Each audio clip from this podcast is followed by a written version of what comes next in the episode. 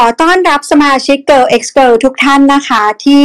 มาจอยกันในวันนี้นะคะกับ Space ของเรานะคะ วันนี้นะคะเป็น episode ที่ 48 แล้วนะคะ กับหัวข้อ before move in ควรคุยอะไรกันก่อนดี ก่อนที่เราจะย้ายเข้าไปอยู่ในเรือนหอด้วยกัน บอกก่อนเลยว่าคนอาจจะตกใจว่าทำไม episode 48 ใน Space ทำไมเราไม่เคยรู้มาก่อนว่ามันถึง 48 แล้ว จริง ๆ ก่อนหน้านี้เราอยู่ใน Clubhouse กันมา แล้วก็เราเปลี่ยนมาเป็นใน Space มันก็เลยต่อเนื่องนะคะ ตอนเนี้ยถ้าจำไม่ผิดเนี่ย Girl X Girl เนี่ยน่าจะครบประมาณ 1 ปี แล้วต้องให้น้องแพทขึ้นมาชี้แจงนะคะ ว่าวันนี้ Girl X Girl ครบรอบหนึ่งปีหรือยังคะน้องแพทครบพรุ่งนี้ค่ะ วันเกิดสี่มีนาค่ะ ตอนแรกตอนนี้ไปชม งั้นน้องแพทวันนี้เราควรจะอยู่ให้ถึงเที่ยงคืนไหมคะ จะได้เซอร์ไพรส์ด้วยกัน ไหวไหมคะได้ยินเสียงฟันตกใจแบบที่ไม่เตรียมไปก่อนนะคะ ก็ถ้าไม่ได้เดี๋ยวถ้าเกิดไม่ถึงเที่ยงคืนยังไง เราไปต่อกันในแชทได้หรือว่าใน Discord ได้เดี๋ยวน้องแพทแจ้งตอนท้ายท้ายรายการนะคะ ได้เลยค่ะ ค่ะ วันนี้นะคะ ขอบคุณหมอต่างมากเลยกับน้องพลอยนะคะ วันนี้ที่จะมาแชร์ประสบการณ์กันนะคะ แล้วก็ เดี๋ยวพี่เฮดขอโยนหน้าที่ให้น้องปริ้นกับน้องแพทนะคะ ต่อเลยค่ะ ก็อ่า หัวข้อในวันนี้นะคะ ซึ่งอ่าความจริงคือหัวข้อในวันนี้มันมันดูจริงจังเนาะเพราะว่ามันพูดถึงเรื่องการที่เราจะ move in เข้าไปใช้ชีวิตร่วมกับคนที่เรารัก แล้วก็มีแขกรับเชิญอยู่สองมีสี่คนสองคู่ แล้วขอแนะนำอ่า คนที่ อยู่ก่อนก็คืออ่าพี่ต่างนะคะ หมอต่าง different นะคะ แล้วก็พี่เคสนะคะอ่าพี่พี่พี่ต่างบอกว่าพี่พลอยพี่พลอยหลับใช่ไหมคะพี่พลอยอยู่ตรงนี้แหละค่ะ แต่ว่าพอดีมันเขาทำงานหนักช่วงนี้ก็หลับปุ๋ยเลยค่ะลืมตาขึ้นมากิบกิบๆไปขอโอ้ยตั้งสติแป๊บหนึ่งส่วนพี่เบิร์ดอยู่ข้างๆค่ะ เพราะว่าถ้าเกิดเดี๋ยวเปิดสองเครื่องแล้วเสียงมันจะกล้องสะท้อนกันก็เลยอืมเอ่อขอใช้เครื่องเดียวกันนะคะ โอเคค่ะ งั้นแสดงว่าพี่เบิร์ดก็อยู่เรียบร้อยแล้วงั้น ก็อ่าเริ่มเรามารู้จักกับทางพี่เคสกับพี่เบิร์ดก่อนไหมคะว่าแบบว่า แต่ละคนรู้จักกันมาเท่าไหร่แล้ว ถึงจะย้ายเข้าเรือนหอเนี่ย เราอยากรู้ว่าเป็นแฟนกันมานานหรือยังคะค่ะยังไม่เบื่อเนาะเรื่องเนี้ยเหมือนจะพูดหลายรอบโอเค ก็พี่กับพี่เบิร์ดนะคะรู้จักกันมาก็เกือบสามปีแล้วนะคะ รู้จักกันจุดเริ่มต้นก็คือว่า พี่ไปจีบพี่เบิร์ดค่ะจากเอ่อห้องแชทของนิยายหญิงรักหญิงในไลน์กลุ่มนะคะ ก็สวยดีก็เลยจีบ เราก็น่าจะเป็นช่วงประมาณเดือนสิงหาปีหนึ่งเก้าอะค่ะ ที่ที่ที่ได้รู้จักหมอเบิร์ดแล้วก็แบบ เออรู้สึกว่าผู้หญิงคนนี้สวยดีอยากรู้จักแล้วก็ ก็จีบประมาณเดือนเดือนกว่าๆก็ตัดสินใจตกลงคบกันนะคะ เริ่มต้นจุดเริ่มต้นมาจากตรงนั้นนะคะ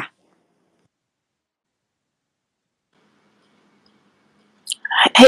ให้ให้ให้ต่างเล่าของต่างต่อเลยไหมคะ หรือว่าได้ได้ได้ค่ะพี่ต่างโอเคเป็นยังไงบ้างคะแล้วของพี่ต่างเป็นยังไงคะของพี่ก็เอ่อรู้จักกันอยู่ด้วยกันมาสองปีสองปีนิดๆแล้วนะคะ ก็เจอกันก็เหมือนเหมือนเป็นเรื่องบังเอิญ เพราะว่าเหมือนพี่จะย้ายย้ายคอนโดเข้าบ้านอะไรเงี้ย แล้วก็เอ่อ มีหนังสือเพลงหนังสือกีตาร์อยู่ปึ้งหนึ่งอะไรเงี้ยก็บอกเพื่อนไว้ว่าจะเอาไปให้เพื่อนนะคะ ให้เพื่อนเพื่อนน่าจะได้ใช้ประโยชน์มากกว่า แล้วบังเอิญพลอยเขาก็อยู่กับเพื่อนพี่พอดีวันนั้นอะไรเงี้ยแล้วเพื่อนก็เลยชวนมากินข้าวค่ะ แล้วก็เลย กินข้าวกันเนาะแล้วก็ทำความรู้จักกันนะคะแต่ของพี่ story อาจจะต่างจากพี่พี่เคสนิดนึงของพี่จริงๆนับวัน move in กับวันคบกันนี่เข้าแทบจะแทบจะวันเดียวกันแล้วอะฮะอันอันนั้นเราจำได้ต่างแล้วกันว่าเพราะเราอยู่ในเหตุการณ์เพราะว่าตอนแรกที่ได้ได้ topic นี้มาแล้วก็เราก็บอกน้องบอกน้องแพทว่า เอ๊ะจะดีเหรอพี่นี่อย่าเรียกว่าเตรียมตัวเลยเรียกว่า มาอยู่ด้วยกันแล้วค่อยๆ ปรับกันไปอะไรอย่างเงี้ยเราก็เอ่อเหมือนไม่ได้คุยกันเป็นทางการก่อน ก่อนจะย้ายเข้ามาเนาะเพราะว่าจริงตั้งแต่คบกันก็แทบจะไม่แยกกันเลยอะไรเงี้ย ก็เลย เดี๋ยวค่อยเล่าแล้วกันนะว่าอยู่ด้วยกันแล้วเป็นยังไงบ้างดีกว่านะคะ ได้ค่ะก็จะเป็นอีกสองเป็นสองแบบสองอารมสณ์องแบบเลยแต่ว่าอย่างนี้คือหนังสือกีตาร์สื่อหลักนะเนี่ยที่ทำให้เจอกันค่ะมีคนบอกว่าเอาหนังสือกีตาร์ไปแลกพลอยมา ถือว่าคุ้มค่ามากหนังสือกีตาร์เก่ามากเลยนะ เป็นแบบเพลงเก่าๆซึ่งก็หาไม่ได้ปัจจุบันนี้แล้วแบบเยอะเยอะมากด้วยอย่างเงี้ย ก็เรียกว่าคุ้มค่าเอาหนังสือกีตาร์ไปแลกแฟนน่ารักค่ะ แล้วแบบนี้อ่าเรางั้นงั้นอาจจะถามก่อนว่า มันเป็นที่มายังไงทำไมถึงย้ายมาอยู่ด้วยกันของทั้งคู่อะคะคือเหมือนว่าจากที่คุยกันเป็นแฟนเนี่ยค่ะ มันมีเอ่จุดอะไรอที่ทำให้ย้ายมาอยู่ด้วยกันอะเรายากมากเลยพลอยตื่นแล้วพลอยอยากเล่าไหม พลอยยังงวงเงยังเมาน้ำลายอยู่ ก็จริง ๆ คือคือคบกันก็ก็เรียกว่านับวันที่อยู่ด้วยกันเลยนะคะเพราะว่าเมื่อคบกันก็ก็อยู่ด้วยกันเลยอะไรเงี้ย ก็พออยู่ด้วยกันทุกวันมันก็ไม่อยากจะออกไปข้างนอกแต่คือตอนแรกพี่พี่ก็ไปอยู่กับพลอยก่อนคือ เมื่อก่อนพี่มีคอนโดของพี่ใช่ไหมว่าพี่กำลังจะย้ายเข้าบ้านพลอยก็อยู่หออะไรเงี้ย แต่ว่าพี่มีแมวอยู่ที่คอนโด พี่ก็ใช้วิธีเลิกงานปุ๊บก็จะไปหาพลอย แล้วก็ เช้าเช้าสักตีสี่ตีห้าพี่ก็ตื่นกลับมาหาแมวเหมือนมีแมวเป็นเมียหลวงอะตีสี่ห้าพี่ก็กลับมาหาแมว ให้อาหารแมวสิพี่ก็ไปทำงาน ตอนเย็นพี่ก็ไปหาพลอยเป็นอยู่อย่างเงี้ยประมาณเดือนหนึงได้ไหมสองเดือนสามเดือนประมาณสองสามเดือนเลยอะจนจนคิดว่าเออ เราย้ายมาอยู่ด้วยกันดีกว่าไหมแบบได้ไม่ต้องระหกระเหินอะไรเงี้ย ก็เลยคุยกันว่าเป็นเป็นที่มาของการแบบ move in แบบเต็มตัวเนาะสมัยก่อนมันก็คืออยู่ด้วยกันตลอดเวลาแหละ เพียงแต่ว่ามันก็จะไปไปมามาระหว่างหอพลอยกับคอนโดพี่อะไรอย่างเงี้ยอืมแล้วแบบนี้ประมาณคือนั้นการที่อยู่ด้วยกันก็อาจจะไม่ได้ก็คือชวนมาอยู่ก่อน แต่เราไม่ได้ตกลงว่าต้องแบ่งอะไรกันในงานใช่อยู่ด้วยกันใช่ใช่ไหมคะเราไม่เราไม่เคยแบ่งของพี่พี่เรียกว่า คือจริง ๆสำหรับใครตอนนี้ที่ที่คบกันอยู่แล้วก็รู้สึกหนักใจกับเรื่องจะ move in จะต้องเตรียมตัวอะไรเนาะคืออันอันนี้เป็นอีก อีกมุมมองหนึ่งเนาะที่ไม่ใช่แบบอาจพี่เคสอาจจะเป็นอีกแบบหนึ่งของพี่เรียกว่า ค่อยๆค่อยๆปรับกันไปมากกว่าอะไรเงี้ย เราชอบอะไรเราไม่ชอบอะไรอะไรเงี้ย หรือว่าพอเราเจอปัญหาตรงไหนเราก็ค่อยมานั่งคุยกันอะไรเงี้ยแล้วว่าเราจะแก้ยังไง เหมือนงานบ้านอย่างเงี้ยอะพลอยจะชอบล้างห้องน้ำพี่เกลียดการล้างห้องน้ำมาก พี่ชอบซักผ้า เป็นโรคจิตเห็นผ้าเต็มแบบเห็นผ้าเต็มตะกร้าไม่ได้ต้องไปซักซักซักซักซักแต่ก็พี่ก็เป็นคนเกลียดการพับผ้ามาก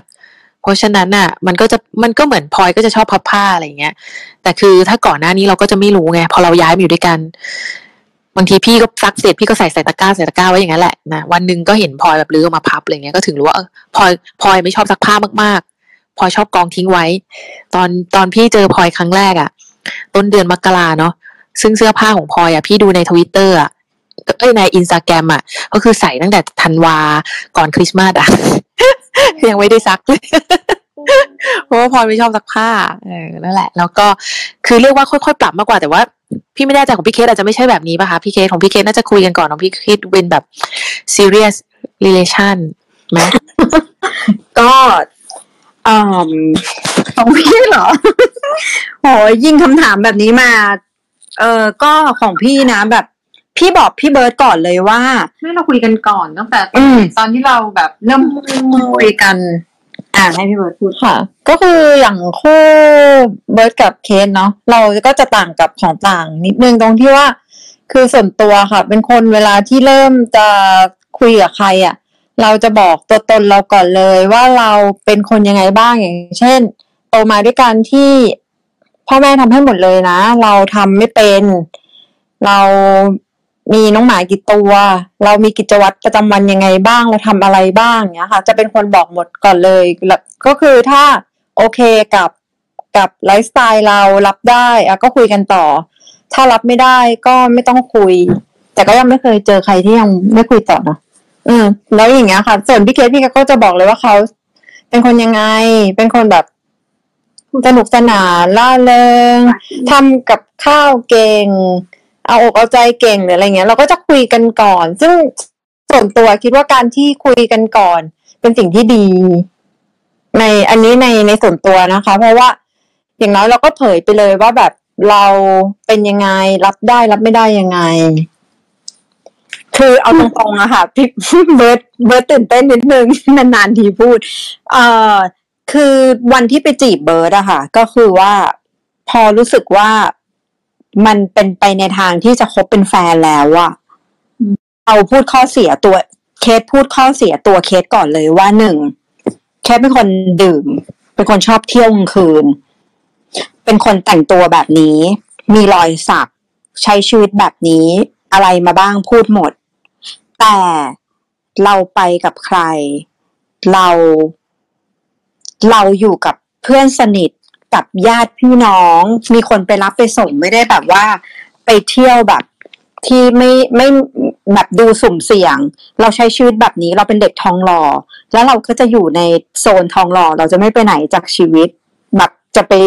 จะให้ move ไปอยู่กับใครเนี่ยไม่ใช่ความฝันเลยไม่มีทาง เราพูดหมดแล้วก็เปิดเผยหมดอะเจอกันเดทแรกจำได้ว่ากินไวน์แล้วเบิร์ดพูดตั้งแต่คำแรกว่า เบิร์ดไม่ชอบผู้หญิงดื่ม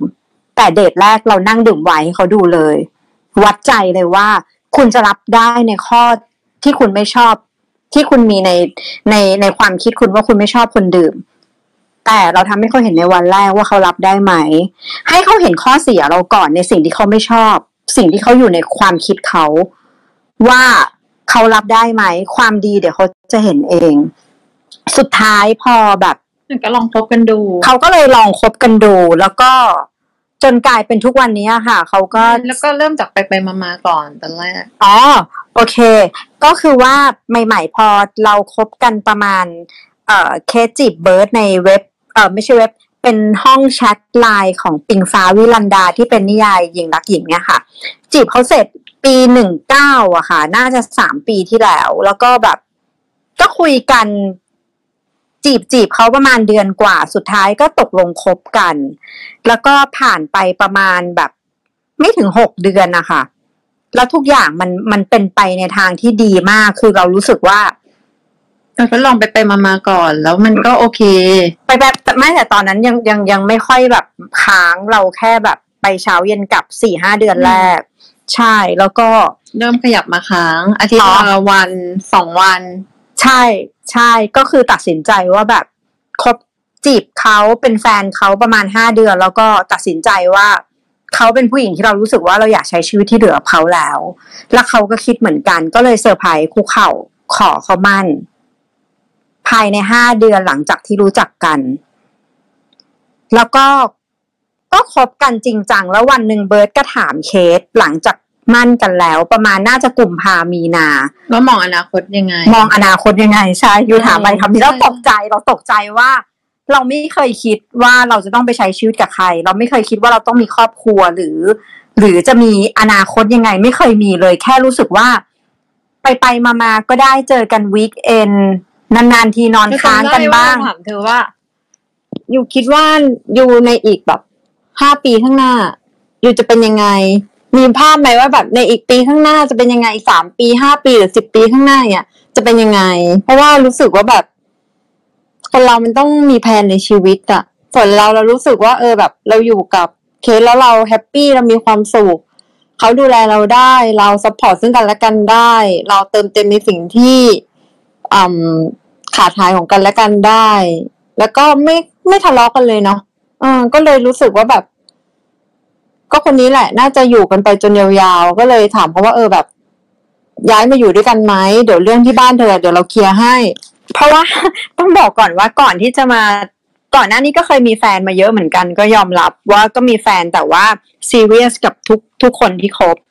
แต่ไม่เคยคิดว่าจะต้องไป move in อยู่กับใครไม่มีใหม่ๆที่เบิร์ดพูดมาเรารู้สึกว่า เราตกใจเราช็อกมาก อะให้น้องเถอะจ้ะน้องแพททำไมถึงไม่เคยอยาก move in อยู่กับใครคะถามได้ไหมคะอะพี่ได้ตอบอะบอกเลยว่า บ้านพี่เคสห่วงมากแล้วก็บ้านพี่เคสเป็นครอบครัวแบบครอบครัวปิดอะค่ะ คือเนื่องจากบ้านพี่เคสอะเขาอยู่กันแบบ ในหมู่บ้านนั้นจะเป็นเครือญาติหมดเลย แล้วทุกคนก็คือจะอยู่กันเป็นกลุ่มก้อน ก็คือจะไม่ออกจากทองหล่อเลยอะเอาง่าย ๆ เพราะฉะนั้นพี่เคสเขาก็เลยจะมองภาพไม่ออกว่า ถ้าเขาออกจากตรงนั้นแล้วมันจะเป็นยังไง แล้วแล้วอีกอย่างหนึ่งคือเราต้องยอมรับอย่างหนึ่งคือว่า พี่อยู่ในครอบครัวที่ว่า พร้อมอะ พร้อมทุกอย่างในบ้านพี่มีแม่บ้านสี่คน พี่ไม่ต้องทำอะไรเลยในชีวิต ไม่ต้องทำนี่คือไม่ต้องทำแม่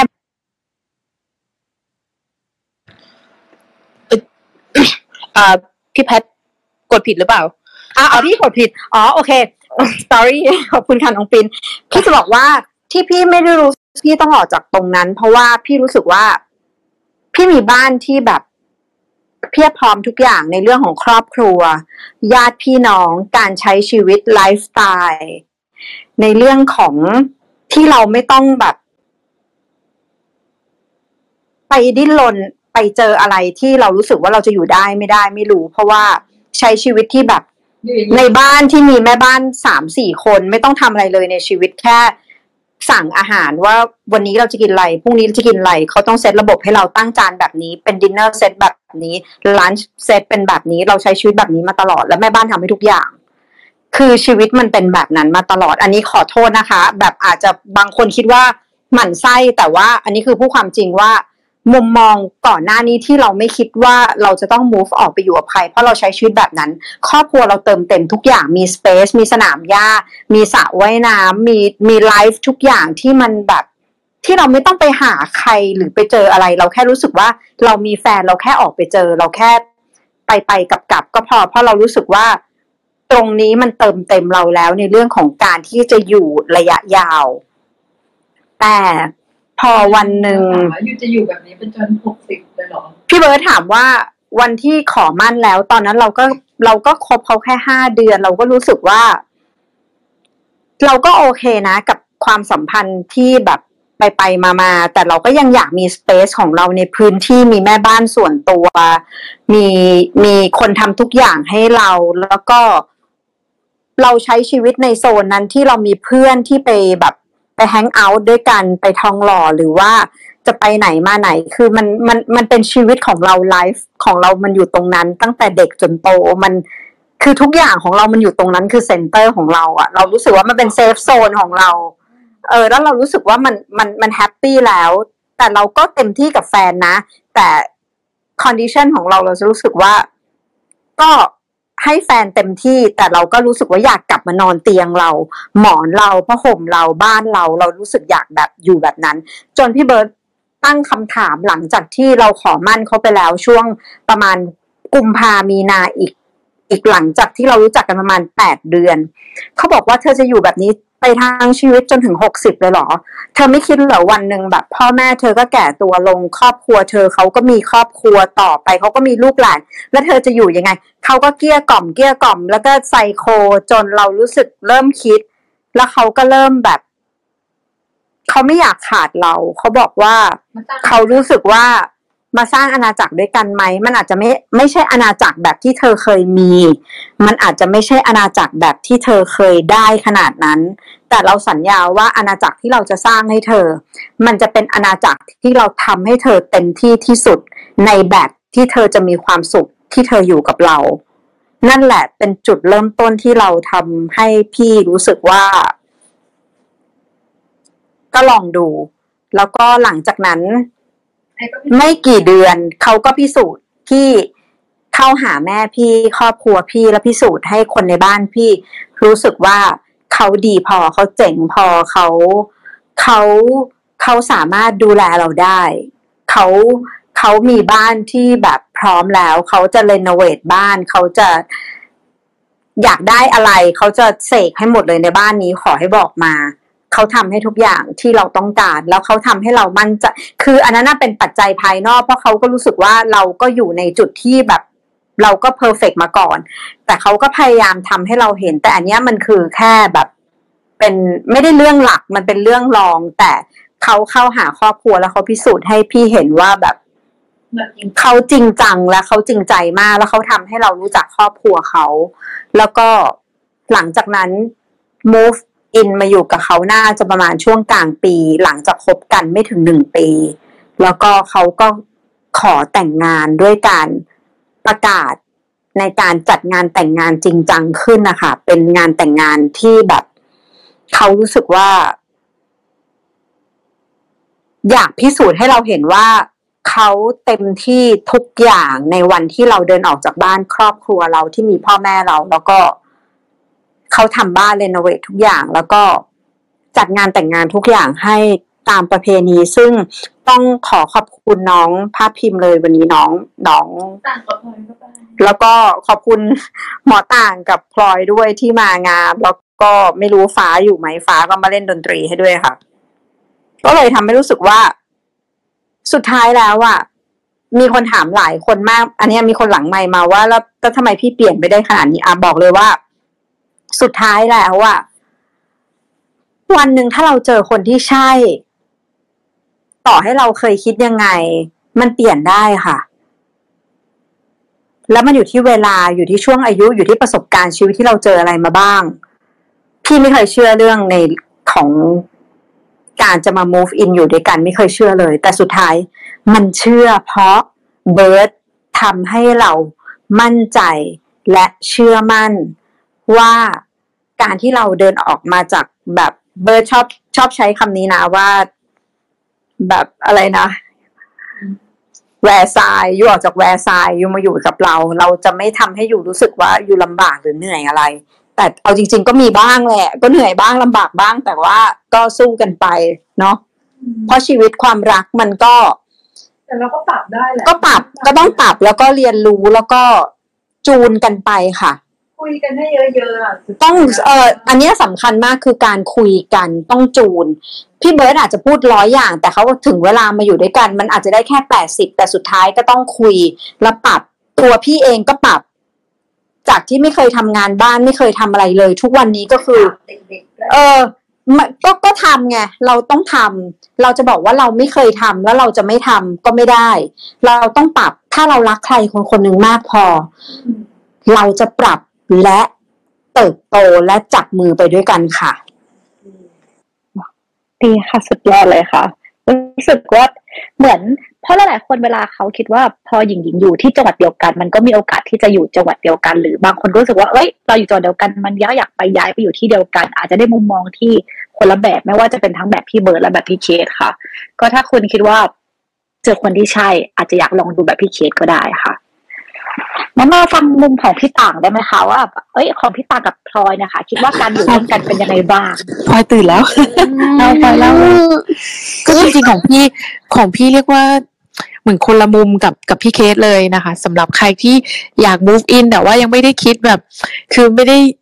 ไม่ได้คิดเหมือนพี่เคสอย่างเงี้ยมันไม่ไม่ต้องกังวลนะ เพราะว่าของพี่เนี่ยเป็นแบบคนละแบบกันเลยอะเพราะว่า ของพี่มาเริ่มต้นด้วยจากการที่ พอเริ่มคบกันก็ไม่อยากแยกกัน คือไม่ได้คิดเราไม่ได้คิดอะไรเยอะนะเราก็คิดแค่ว่าเราเราเรารักกัน เราคิดว่าเราอยู่กับคนนี้ได้อะไรเงี้ย แล้วเราก็ก็ไปไปมาๆเนาะสักสามเดือนเองของพี่อะไม่ได้ไม่ไม่ได้นานเหมือนของพี่เคเลยไม่ถึงด้วยซ้ำไม่ถึงสามเดือนด้วยซ้ำเราก็ก็มูฟให้พลอยก็ move in มาอยู่ด้วยกันเลยเนาะเพราะว่าเหมือนพลอยก็เช่าหออยู่ข้างนอกอะไรเงี้ย พี่ก็อะเล่นมุกจะเปลืองเงินทำไม มาอยู่กับพี่ดีกว่า อย่างนี้ คือคือไม่ได้แบบ ไม่ได้การคุยกันก่อนด้วยว่า อยู่กันแล้วจะเป็นยังไงอะไรเงี้ย แต่ก็คือก็คิดว่าเรารักกันเนาะเราก็ปรับตัวกันได้อะไรเงี้ย แต่พอพอมาอยู่ด้วยกันจริง ๆ มันก็มันก็มีหลายเรื่องที่มันอาจจะคิดเห็นไม่ตรงกันบ้างอะไรเงี้ย แต่ก็ไม่ไม่ได้เป็นปัญหาไงคือเหมือนเหมือนก็เราก็พร้อมจะปรับเนาะเราสองคนก็พร้อมจะปรับเหมือนที่พี่เล่าให้ฟังว่า พี่ก็แปลกใจพลอยไม่ซักผ้าเลยเว้ยอะไรเงี้ย พี่ก็ซักผ้าตลอดอะไรเงี้ย แต่ว่า เออ แต่พลอยชอบพับผ้าไว้ผ้าที่พี่ซักไว้อะไรเงี้ยคือ มันก็จะอ้อเป็นแบบเนี้ย เราก็จะเข้าใจอย่างเงี้ยเหมือนเหมือนเมื่อก่อนมีช่วงหนึ่งเวลาพลอยเขางานยุ่งมากๆเขาก็จะไม่ไม่ทำงานบ้านเลยอะไรเงี้ย พี่ก็จะทำทำทำแต่พี่ก็จะคิดว่า คือก็ทำไปนะ แต่ว่าก็ก็พอแบบพอเริ่มเยอะเขาก็ทำไมไม่ช่วยพี่เลยวะอะไรเงี้ยคือพลอยก็บอกว่าพลอยไม่ชอบทำงานบ้าน แต่จริง ๆ แล้วอะ คือเวลาเขาทำขึ้นมาทีเขาทำบ้านทั้งหลังเลยนะ คือคือเหมือนไม่ชอบทำแบบ คือพี่อาจจะเป็นเก็บเล็กเก็บน้อยเก็บตรงมุมนี้ทีมุมนี้ที แต่พี่ก็มีความเป็นคนเป็นคนรกเหมือนกันอะ ก็คือแบบวางของไว้เกลื่อนกลาดอะไรเงี้ย มันก็จะลกลกลกไปเรื่อยๆ พี่ก็จะเก็บเก็บเก็บนิดๆหน่อยๆ แต่ก็จะลกเพิ่มขึ้น คือลกกับมันบวกเร็วกว่าเร็วกว่าเก็บ ส่วนพลอยก็จะนิ่งๆเงียบๆ แต่ว่าวันดีคืนดีเวลาผีแม่บ้านเข้าพี่จะเรียกว่าอ๋อผีแม่บ้านพลอยเข้าอะไรเงี้ย พลอยก็จะเก็บทุกอย่างแบบเก็บทั้งหลังเลยนะ ซึ่งพี่เองก็ทำไม่ได้แบบนั้นอะไรเงี้ย คือจากความที่ไม่เข้าใจเมื่อก่อนว่าทำไมเขาไม่ทำงานบ้านเลยอะไรเงี้ย ก็เออเข้าใจอะไรเงี้ยเราก็ใช้ความรักเนาะก็ก็เข้าใจขึ้นว่า อ๋อโอเค เราไม่ต้องบ่นหรอกไม่ไม่ต้องไม่ต้อง expect ว่าเขาจะทำหรือไม่ทำอะไรเงี้ยพอถึงจุดที่เขาทนไม่ได้หรือว่าวันที่เขาว่างขึ้นมาจริงๆอะเขาก็ทำอะไรเงี้ย เพราะฉะนั้นมันก็เลยเหมือน ต่างคนต่างทำหน้าที่ตัวเองอะพี่ก็เก็บเก็บของพี่ไปเรื่อยๆเล็กๆน้อยๆแต่ก็อย่าลืมว่าพี่ก็สร้างความรกไปเรื่อยๆเหมือนกัน แล้วพอถึงจุดจุดๆหนึ่งมันพลอยก็จะเก็บทุกอย่างให้อะไรเงี้ย มันก็ก็เรียกว่าน้องตื่นแล้วไหมก็เรียกว่าเหมือนศึกษากันไปเรื่อยๆมากกว่าอะไรเงี้ย ส่วนอนาคตที่วางด้วยกันคือ คือพี่ก็เริ่มอายุเยอะแล้วมั้งพี่ก็เลยเริ่มแบบจริงจังอะไรเงี้ย แล้วก็คือก็ไม่คิดไม่คิดจะมีแฟนใหม่แล้วอะคือ ก็ จริงๆอายุพี่ก็ไม่ได้เยอะมากหรอกนะน้องๆที่ฟังอยู่ ไม่ต้อง expect ว่าพี่นี่เหี่ยวแก่มาก พี่ไม่ได้ขนาดนั้นแต่ว่าคือเหมือนเราเหนื่อยแล้วว่าเราเหนื่อยกับการสวัสดีเธอชื่ออะไร อายุเท่าไหร่เราทำงานอะไรชอบอะไรกินอะไร คือเหนื่อยกับกับการเริ่มต้นแบบนี้แล้วอะไรเงี้ยแล้วเราก็รู้สึกว่า เออ คนนี้คือคนที่ที่โอเคแบบอยู่ด้วยแล้วเราก็ happy แล้วก็เขาก็รักเรามากๆอะไรเงี้ย คือที่สำคัญคือเหมือนปกติพี่ไม่เคย ไม่เคยบอกใครเรื่อง ไม่เคยบอกที่บ้านเลยเรื่องแฟนคือ เหมือนแม่ก็จะไม่ได้รู้แบบเต็มที่ว่าคนนี้คือแฟนอะไรเงี้ยรู้แค่ว่าคนนี้อยู่ด้วยกันอย่างเงี้ยสำหรับแฟนเก่าๆนะแต่ว่าสำหรับพลอยอย่างเงี้ย แม่ก็จะจะเวลาแม่ไปพูดกับคนอื่นแม่ก็จะพูดเลยว่า เออพลอยคือแฟนของต่างอะไรอย่างเงี้ย เออก็แบบทำให้ก็แปลกใจเหมือนกันอะไรเงี้ย ก็รู้สึกว่าเออเหมือนเป็นคนแรกที่แม่เปิดใจอะไรเงี้ยแล้วเราก็เลยมองว่า เออ มันมันก็ดีแล้วคือตอนนี้ พอดีมาคุณแม่พี่ก็เพิ่งเสียเหมือนกันเออสักหนึ่งเดือนละ แล้วก็พลอยก็มา work from home อยู่กับพี่ที่บ้านที่ต่างจังหวัดอะแล้วญาติทุกคนก็รู้จักอะไรเงี้ย ก็เหมือนเป็นเด็กน้อยของของญาติๆทุกคนได้รับความเอ็นดู เราก็รู้สึกว่า เออมันก็คือ มันก็คือครอบครัวแล้วล่ะเราเราไม่ได้อยากไปไหนอะไรเงี้ย แล้วก็เนาะอะให้พลอยพูดบ้างพี่พูดเยอะแล้วพลอยตื่นละเมาน้ำลายอยู่อ้าวพลอยเขินพลอยบอกว่า คือตั้งแต่ทำงานที่ใหม่มา work from home อย่างเดียวไม่เจอคน พูดภาษาคนไม่ค่อยเป็นละก็ก็ประมาณนั้นมีมีจะถามตรงไหนอีกไหมคือไม่งั้นพี่จะพูดไปเรื่อยๆเลยเลยจะบอกว่าคนที่ที่อยากจะ move move คือจริง ๆ พี่ว่าการ move in มันก็ไม่แปลกนะ มันเหมือนเป็นการเรียนรู้กันอะเพราะว่าบางอย่างเราเป็นแฟนกันแล้วเป็นแฟนที่แบบไปกลับอะหรือว่าเจอกันแบบเสาร์อาทิตย์อะไรเงี้ย มันก็มันก็ให้ฟิลคนละฟิลกันเนาะกับกับการที่มาอยู่ด้วยกันอะไรเงี้ยเพราะว่าการที่มาอยู่ด้วยกันเราก็จะเห็นเห็นมุมมองที่แปลกใหม่ที่เราไม่เคยรู้มาก่อน ซึ่งถ้าเป็น relation แบบไปกลับมันก็จะไม่ค่อยได้เห็นเท่าไหร่ แต่ว่าของพี่มันไม่ได้เหมือนแบบพี่เคสไงพี่เคสเขามีคุยกันก่อนนะว่าชอบอะไรไม่ชอบอะไรพี่ก็เรียกว่า ค่อยๆศึกษากันไป แล้วก็ค่อยๆปรับเนาะให้ความรักนำไปแล้วกัน อย่างเวลาค่อยๆศึกษากันไปอย่างเงี้ยค่ะ บางครั้งเวลาเราเจอสิ่งที่ไม่เข้ากันได้ เช่นเมื่อกี้เรื่องงานบ้านอย่างเงี้ยค่ะ หรือว่าเรื่องการใช้ชีวิตที่ตอนแรกเราไม่ตกลงกัน แล้วเรามาเจอทีหลังว่า สมมติเออค่าใช้จ่ายที่เราไม่ตกลงมั่วนะคะ อย่างเช่น ค่าบ้านค่า utility bill ต่างๆ ค่าการ จัดสรรการใช้ชีวิตการเดินทางที่เราไม่ตกลงกันอย่างเงี้ยค่ะการทำอาหารการเก็บกวาดเงี้ยค่ะ ซึ่งเราไม่ได้มีการคุยกันไหมคะว่าเอ้ยเห็นอันนี้เราไม่โอเคนะ อันนี้ช่วยทำได้ไหมหรืออะไรยังไงหลังจากนั้นอย่างเงี้ยค่ะหรือว่าต่างคนต่างช่วยเหลือกันมากกว่า คือเหมือนเหมือนเป็นเป็นเหมือนต่างคนต่างต่างรู้หน้าที่ตัวเองแล้วก็ช่วยช่วยเหลือกันอย่างเงี้ย อ่า ถ้าเป็นเรื่องเรื่องเงินอย่างเงี้ยจริง ๆ คือพอเองก็สายเปย์มาเจอพี่สายเปย์คือเหมือนต่างคนต่างเปย์แต่ว่า คือพี่อะก็ก็มีความก็เข้าใจว่าพี่มีความเป็นพี่เนาะเหมือนรายรายรับของพี่คือพี่อายุเยอะกว่าเนาะรายรับของพี่มันก็เยอะกว่าพลอยอะไรเงี้ย เพราะฉะนั้นเวลาเราไปเที่ยวอย่างเงี้ยพลอยไม่เคย พี่จะบอกทุกคนเลยนะว่าพลอยไม่เคยเอาเปรียบพี่ด้วยความที่เราอายุห่างกันเยอะ ในในมุมมองคนข้างนอกเนี่ยเขาก็จะมองว่าเหมือนพี่ต้องเลี้ยงพลอย พี่ต้องดูแลพลอยแน่ๆแต่ว่าถ้าพี่มีโอกาสได้คุยกับใครพี่จะบอกเขาเสมอว่าพลอยไม่เคยเอาเปรียบพี่เลย เหมือนเราไปเที่ยวกันอย่างเงี้ย พี่เป็นสมมติพี่เป็นคนจองห้องพัก พลอยก็จะรู้ว่าพี่จองห้องพัก คือเราไม่ได้หารกันแบบตรงๆนะ แต่พลอยก็จะเลี้ยงข้าวพี่แบบเลี้ยงข้าวมื้อใหญ่ๆ ที่แบบเราไปเที่ยวกันอะไรเงี้ย ช่วยออกค่าน้ำมัน หรือว่าอยู่ที่บ้านอะไรเงี้ยพลอยเขาก็จะ offer เองเลยว่า โอเค คือบ้านเนี้ยพี่ผ่อนมันบ้านพี่อยู่แล้วล่ะแต่ว่าอาจช่วยเรื่องค่าน้ำค่าไฟอะไรเงี้ย ก็ก็พลอยก็ช่วยออกอะไรเงี้ย ก็เหมือนให้พลอยรับผิดชอบค่าน้ำค่าไฟในบ้านไป พี่ก็ผ่อนบ้านไปอะไรประมาณเนี้ย มันก็เรียกว่า เหมือนมันมันหามุมของมันเจอว่าใครจะทำตรงไหนหรือว่าจะจะดูตรงไหนอะไรเงี้ย ส่วนเรื่องบางเรื่องเหมือน เหมือนทำกับข้าวหรืออะไรเงี้ยพี่ว่ามันเป็นเรื่องของของความชอบที่เราชอบไม่ค่อยเหมือนกันอยู่แล้ว มันเลยโชคดีมันก็เลยเติมเต็มกันได้อะไรเงี้ยเหมือนพี่ชอบทำกับข้าว พี่ไม่ค่อยชอบล้างพลอยเขาก็ชอบล้างจานอะไรอย่างเงี้ย มันก็จะมันคือไม่ต้องพูดเยอะพี่ทำเสร็จพี่เดินไปพลอยกินเสร็จพลอยก็มาล้างอะไรอย่างเงี้ย ก็ก็ไม่ไม่ต้องพูดเยอะไม่ไม่ต้องไม่ต้องสั่งเยอะ ใช่ไหมใช่ไหมคะ ที่รัก ก็เราไม่ได้ที่รักเธอ แต่เราขอตอบได้ไหมว่า ความคิดหมอต่างเนี้ยคือสุดยอดเลยเราบอกเลยว่าเหมือนชีวิตคู่เราเลยอะของเรากับเบิร์ดเลยว่าแบบ มันเป็นการแบ่งจัดสรรคือจริง ๆอะก่อนที่จะ move in อยู่ด้วยกัน เราเรียนรู้เราเราพูดว่าเราชอบไม่ชอบอะไรยังไง เราทำได้แค่ไหนเราไม่สะดวกอะไรตรงไหน แต่สุดท้ายสุดท้ายพอมาอยู่ด้วยกันน่ะ คนรักกันอะ มันต้อง give and take มันต้องใช่ช่วยเหลือ มันต้อง support กันอะอย่างพี่เบิร์ดลองเล่ามาให้พี่เบิร์ดพูดบ้างเราพูดเยอะแล้วเรื่องอะไรอะ เช่น เรื่องมาอยู่ด้วยกันว่าการช่วยเหลือ support อะไรอย่างเงี้ยพูดเรื่องการเงินไหมเพราะเราว่าการเงินอะมันเป็นสิ่งสำคัญในชีวิตคู่นะสำคัญมากอย่างส่วนตัวค่ะ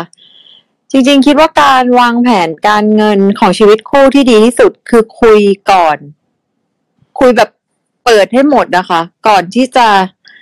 มาใช้ชีวิตด้วยกันจริง ๆ ถ้าเรามั่นใจแล้วนะ ว่าคนนี้เราจะแบบอยู่กับเขาไปอีกสามสิบสี่สิบปีจนบ้านปลายชีวิตอะค่ะ ก็คือคุยไปเลยว่าแบบมีภาระอะไรบ้าง รายรับเท่าไหร่ รายจ่ายเท่าไหร่ วางแผนการเงินกันยังไง อันนี้สำคัญมากๆ แล้วก็เราวางแผนจะเกษียณกันยังไง คือ อันนี้คือส่วนตัวคุยกันแบบนี้เลยนะคะ ว่าเราจะทำงานได้จนอายุเท่าไหร่อะสมมติหกสิบแล้วเดี๋ยวนี้การแพทย์ก้าวหน้าเนาะคนส่วนใหญ่ก็อยู่ได้อีกแปดสิบแล้วอีกยี่สิบปีอะเราจะวางแผนการเก็บเงินหรือลงทุนอะไรยังไง ก็ทุกวันนี้ทำทำกันแบบนั้นค่ะ ก็คือจะมีเงินลงกองกลาง อ่า อันนี้ก็แล้วแต่นะ อันนี้พูดเป็นไอเดียนะคะ แล้วแต่คู่เพราะแต่ละคู่ก็ไม่เหมือนกันเนาะ อาจจะลงแบบห้าสิบห้าสิบอ่าเริ่มต้นเราก็ต้องคุยกันก่อนว่ารายจ่ายในบ้านเราอะมีเท่าไหร่ ซึ่งอันเนี้ย พี่เคสจะเก่ง ก็คือเป็นหน้าที่พี่เคสเลยพี่เคสก็จะดูว่าแบบอันในแต่ละเดือนเราจะมีค่ากินเท่าไหร่ ค่าไฟค่าน้ำค่าเน็ตค่าอะไรอย่างเงี้ยค่ะ เท่าไหร่ แล้วก็ตีออกมาเป็นตัวเลขคร่าวๆแล้วก็ อะลงกองกลางเท่าไหร่กองกลางก็แล้วแต่เลยอาจจะลงห้าสิบห้าสิบหรือว่าอีกฝ่ายหนึ่งรายได้มากกว่า อะก็อาจจะหกสิบสี่สิบอะไรอย่างเงี้ยก็แล้วแต่เลย แล้วก็เหลือเก็บเท่าไหร่ แล้วก็เงินที่ต้องแบ่งไปลงทุนเท่าไหร่ เงินที่ต้องเอาไว้ใช้ยามเจ็บป่วยหรือยามฉุกเฉิน เท่าไหร่ หลัก ๆ ก็จะแบ่งประมาณเนี้ยค่ะสี่ก้อน อืม แปลว่าพี่เบิร์ตเห็นด้วยว่าเราควรจะมีการบอกชัดๆเรื่องอทั้งทั้งเรื่องเงินเดือนรายรับรายจ่ายทั้งหมดเรื่องฟิกคอร์สหรือเรื่องการใช้จ่ายทั้งหมดกันและกันเพื่อจะได้วางแผนการ จากที่เราควบคุมแค่คนเดียว ต้องควบคุมสองคนอาจจะต้องมีการแบ่งปันและแชร์กันยังไงได้บ้าง ตรงๆด้วยใช่ค่ะ อันนี้ในเคสที่ถ้าเรามั่นใจว่าเราจะอยู่กับคนนี้ไปยาวๆแล้วนะ เพราะว่าอย่างที่บอกอะค่ะ อ่าอย่าลืมว่าเรื่องการเงินเป็นเรื่องสำคัญ สำหรับชีวิตคู่ในระยะยาว ใช่ เพราะว่าพี่มั่นใจว่าปัญหาหลักๆ ของหลาย ๆ คู่ที่ทำให้เลิกกัน ก็มาจากเรื่องการเงินเยอะอะแล้วก็การนอกใจหรือว่าไม่มีเวลาให้ อันนี้อันอันนั้นก็ตัวแปรก็ก็เป็นตัวแปรแต่หลักๆ แล้วอะเรื่องไฟแนนซ์เป็นเรื่องสำคัญในชีวิตคู่ อันนี้ยืนยัน อืม เพราะว่าอ่า พี่อาจจะโชคดีมั้งคะ คือโตมาในครอบครัวที่มีการวางระบบพวกเนี้ยให้เห็นอยู่แล้ว แล้วพี่ก็จะรู้ว่าแบบเราต้องเราต้องใช้ชีวิตยังไง ในการที่จะ support ครอบครัวหรือตัวเองหรืออะไรในระยะยาวอะค่ะ คือเราควรจะต้องมีมุมมองเรื่องเรื่องการเงินยังไง เพื่อทำให้ชีวิตคู่ไปจนถึงจุดหมายได้ อืม เพราะว่าตั้งแต่เริ่มแบบ เหมือนทำงานอะพี่ก็วางแผนเรื่องแบบการซื้อบ้าน ซื้อรถการเก็บเงินหรืออะไรเงี้ย โดยส่วนตัวอยู่แล้ว ก็คือมีมีมีเป็นทุนเดิมของตัวเองอยู่แล้ว ก็ก็เป็นเรื่องที่ที่สำหรับพี่อะพี่คุยนะพี่คุยตั้งแต่แรกกับพี่เคสเลย อืม เพราะบางคู่เหมือนเขาไม่ค่อยคุยเรื่องเงินกันค่ะใช่เรารู้สึกเพราะว่าว่าการคนที่ส่วนอยู่ใหญ่สำคัญนะใช่คนส่วนใหญ่ชอบพี่เคสต่างก็คุยนะแต่แค่ต่างไม่มีเงิน อ้าวพี่คือคือยังคุยกับพลอยเมื่อกี้ตอนตอนพี่เบิร์ดเล่าอะเขาบอกว่าจริงๆ เราก็มีแผนเนาะที่จะแบบ เก็บเงินไว้สำหรับไปเที่ยวอะไรอย่างเงี้ย เวลาเราไปเที่ยวกันแบบเผื่อโควิดหมดเราอยากไปเที่ยวเมืองนอกกันเราแพลนว่าเราจะไปเที่ยวเมืองนอกกันอย่างเงี้ย เราควรจะเก็บเงินแบบนี้แบบนี้แบบนี้อะไรเงี้ยคุยกันไว้แต่พอดีบังเอิญไม่มีเงินก็เลยไม่ได้เริ่มเก็บไปด้วยไปด้วยถูกไปด้วยถูกอันนี้ที่ต่างพูดถูกเลยค่ะ คือเราควรจะแชร์ทุกอย่างว่าแบบ ไลฟ์สไตล์เราเป็นยังไง แล้วใช่แล้วใช่ อนาคตชีวิตคู่เราจะเราจะชอบทำอะไรอย่างเช่น สมมติเราจะมีบ้าน เราจะอยู่กันตรงไหนอะเพราะถูกไหมคะการการใช้ชีวิตคู่คือเราต้องมีที่อยู่อาศัยแน่ๆอะเราต้องมองแล้ว ว่าจะย้ายเข้าบ้านใครไหมหรือเราจะอยู่เรือนหอตรงกลางไหมอ่า แล้วถ้าสมมติจะอยู่เรือนหอตรงกลาง แล้วจะใช้เงินยังไงในการซื้อ หรือว่า รถจะใช้รถแบบไหน จะอยากเที่ยวต่างประเทศไหมหรือเที่ยวมีแบบเที่ยวต่างจังหวัดไหมอ่า แล้วต้องใช้เงินไหมอ่าก็ต้องใช้เงินอยู่แล้ว อย่างเงี้ยค่ะ คือทุกอย่างมันต้องใช้เงินอะเราก็ต้องมีแผนที่แน่นอนแล้วอย่างที่บอกอย่าลืมว่าตอนแก่ เราจะอยู่ยังไงให้ไม่ลำบากด้วยอันนี้ก็สำคัญ อ่าเราคงไม่อยากอยู่แบบอนาถาเนาะตอนอายุเยอะๆอย่างเงี้ยค่ะใช่ข้อนี้ก็เลยสำคัญมากในเรื่องการเงินที่บอกอะค่ะ อืม ก็ต้องมีใช้มีแบ่งแล้วก็อย่าลืมมีเก็บด้วยค่ะอ้าวพลอยพูดบ้างเร็วพลอยเป็นใบ้ไปแล้วเรามั่นคงอะชีวิตคู่ก็จะยืนยาวด้วยค่ะ จริง ๆ อันเนี้ย เห็นด้วยค่ะ เห็นด้วย น้องพลอยฮัลโหลค่ะ สวัสดีค่ะคิดถึงพลอยขอโทษนะพลอยพูดไม่เป็นแล้วอะ เพราะว่าทุกวันนี้ไม่ได้คุยกับใครเลย อะ งั้นนะถามลูกก่อนว่า วันที่หนูตัดสินใจจะใช้ชีวิตอยู่กับต่างอะอยากรู้ว่า อะไรที่ทำให้หนูมั่นใจที่แบบจะ move in ไปอยู่กับเขา อยากให้แชร์ประสบการณ์ให้ชาว girl x girl ได้รับรู้หน่อยค่ะ เออเอาจริงว่าคะพลอยไม่มีแผนอะไรเลยในหัว รู้แค่ว่าอยากอยู่กับคนนี้อะอยู่กับคนนี้แล้วเขาตลกเขาอยู่ด้วยแล้วมีความพี่สวยเหรอเดี๋ยวเถอะอยู่ด้วยแล้วแบบมีความสุขอยากอยู่กับเขาจังเลย คิดแค่นี้เลยจริง ๆอะค่ะ แบบ ไม่รู้สิ เราเชื่อเซนส์เรามัง้งเรารู้สึกว่าเขาเขาเป็นคนดีแหละมั้งตอนนั้นเพราะว่าเพิ่งรู้จักกันแค่แล้วตอนนี้สองสามไม่ดีแล้ววันเนี่เอยงเหรอคือมันเป็นความสัมพันธ์ที่เร็วเร็วมันจะมากคนละเรื่อะองกับของพี่เจกับพี่เบิร์ดเลยแบบค่อยคุย เราคุยกันสามวัน เราก็เป็นแฟนกันแล้ว เพราะว่า เพราะอะไรก็ไม่รู้ตอนนั้น ก็ไม่เข้าใจตัวเองเหมือนกันแต่ก็ แต่ก็ปุบปรับรับโชคปาราโชคใช่ มันไม่เหมือนของพี่เบิร์ดกับพี่เคสเลยอะค่ะ ที่แบบโอ้ทุกอย่างมีแผนมีอันนี้ก็คือแบบ ไปตายเอาดับหน้าคนละเรื่องเลย พี่ขอเสริมนิดนึงได้ไหมคะน้องพลอยค่ะ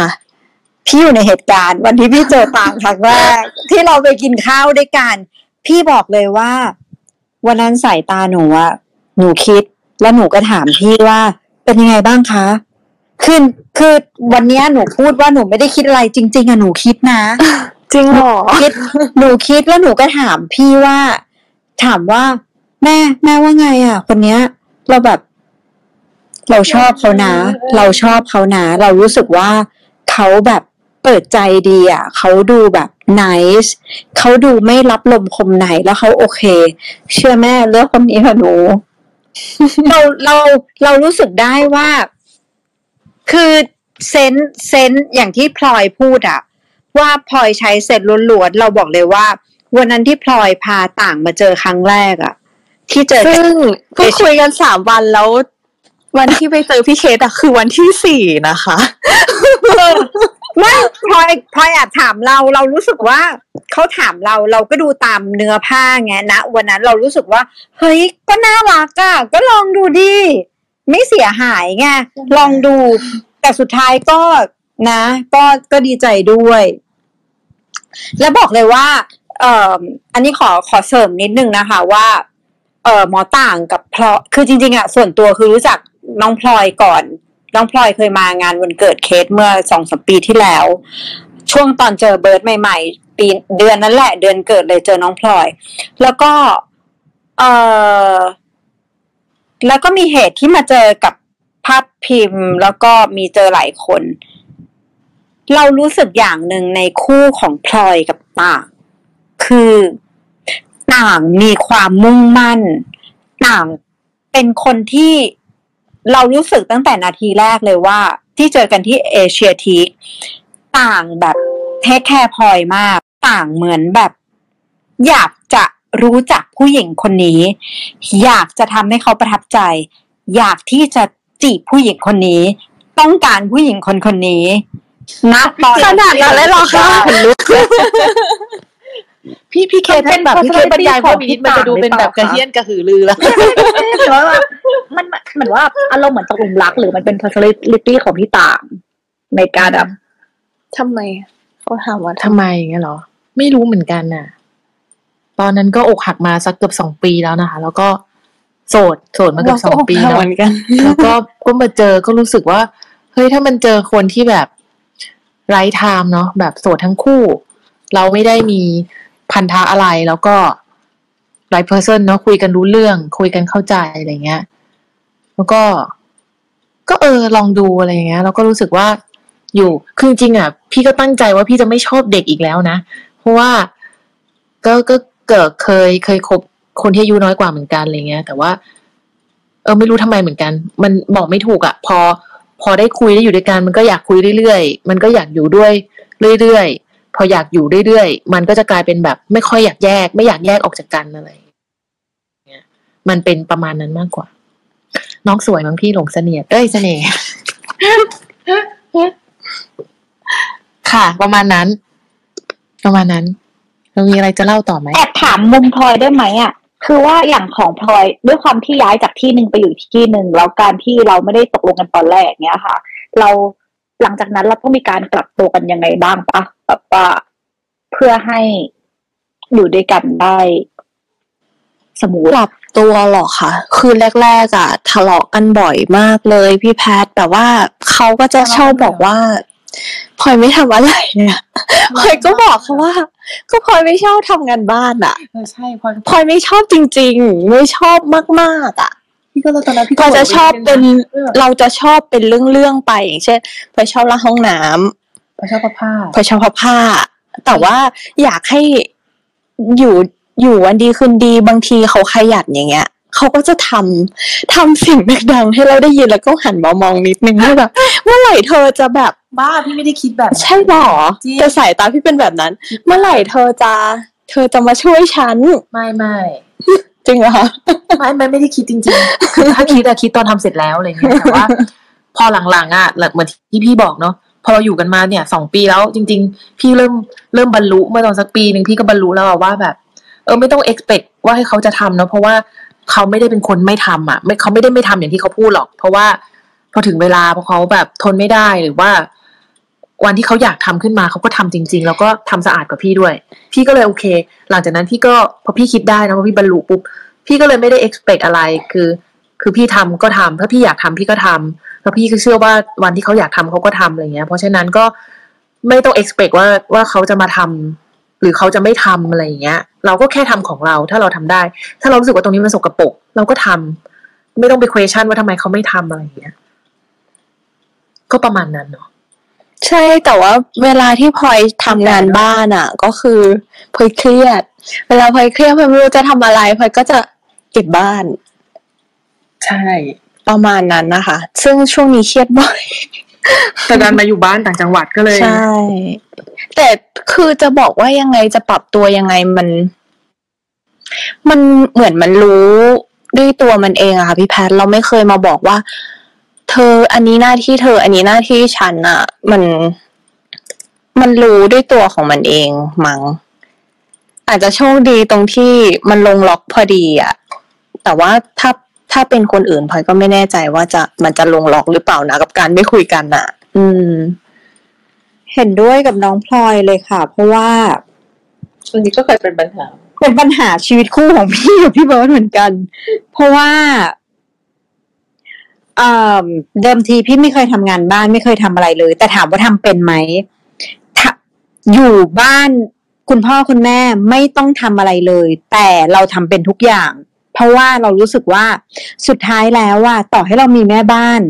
ต่อให้เรามีแม่ที่ทำให้หรือใครทำให้สุดท้ายเราเป็นผู้หญิง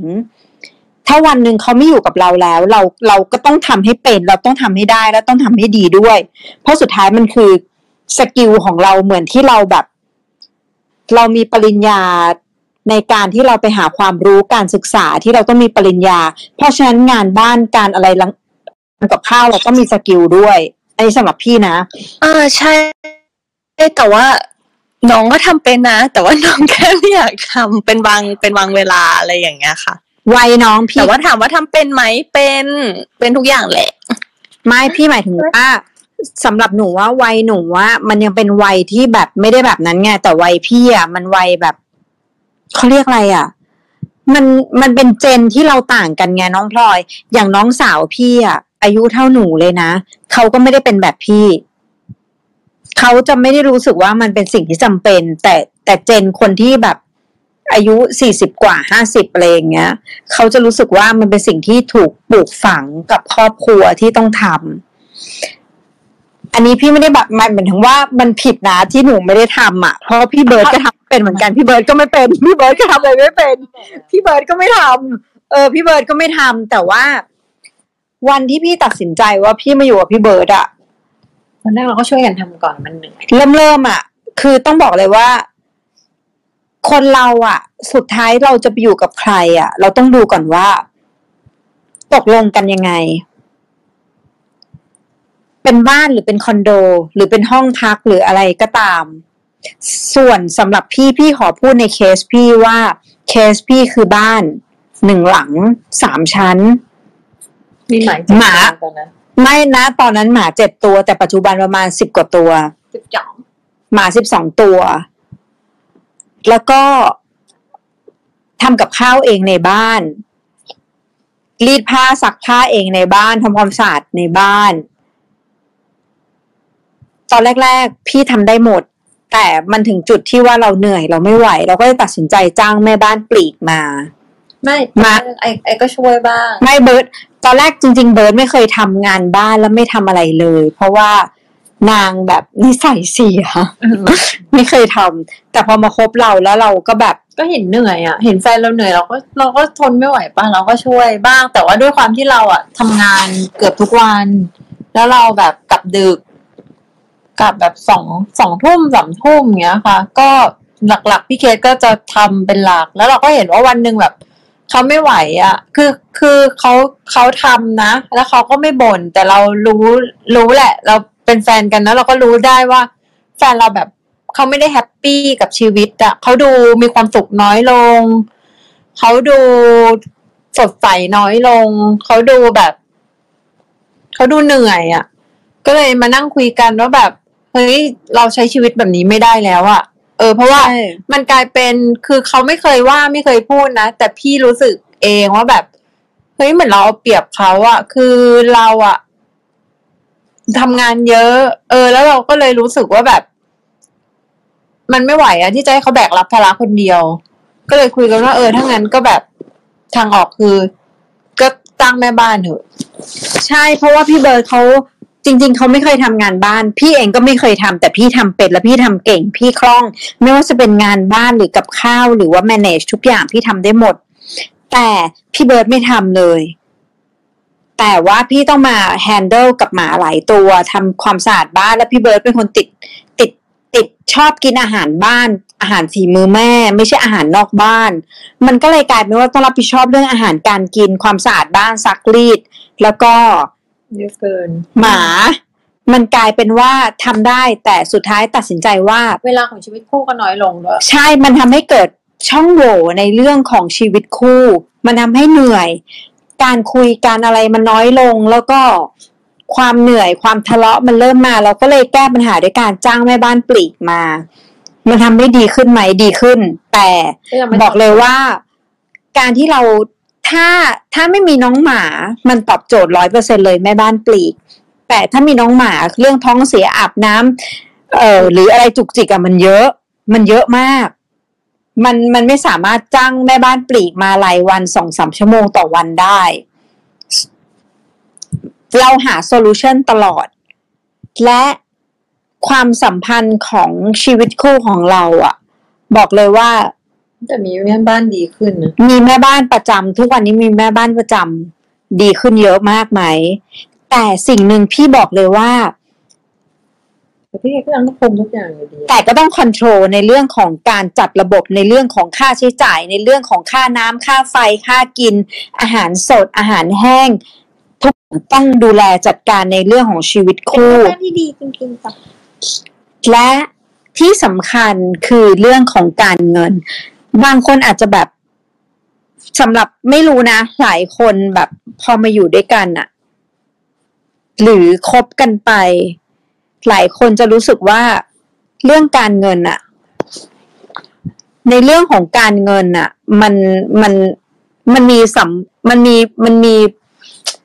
เขาจะใช้คำว่าอะไรนะ ไม่อยากพูดให้มันดูหนัก มันมีผลไหม บอกเลยว่า พี่เอาเป็นอันนี้ขอพูดเคสต u d ดี้นะคะ ของคู่พี่กับพี่เบิร์ดบอกเลยว่า ตอนเราคบกันอะเจ็ดสิบแปดสิบเปอร์เซ็นต์ไปไหนพี่จ่ายพี่ดูแลพี่เบิร์ดตลอด แต่พี่เบิร์ดเขาจะเลือกในการที่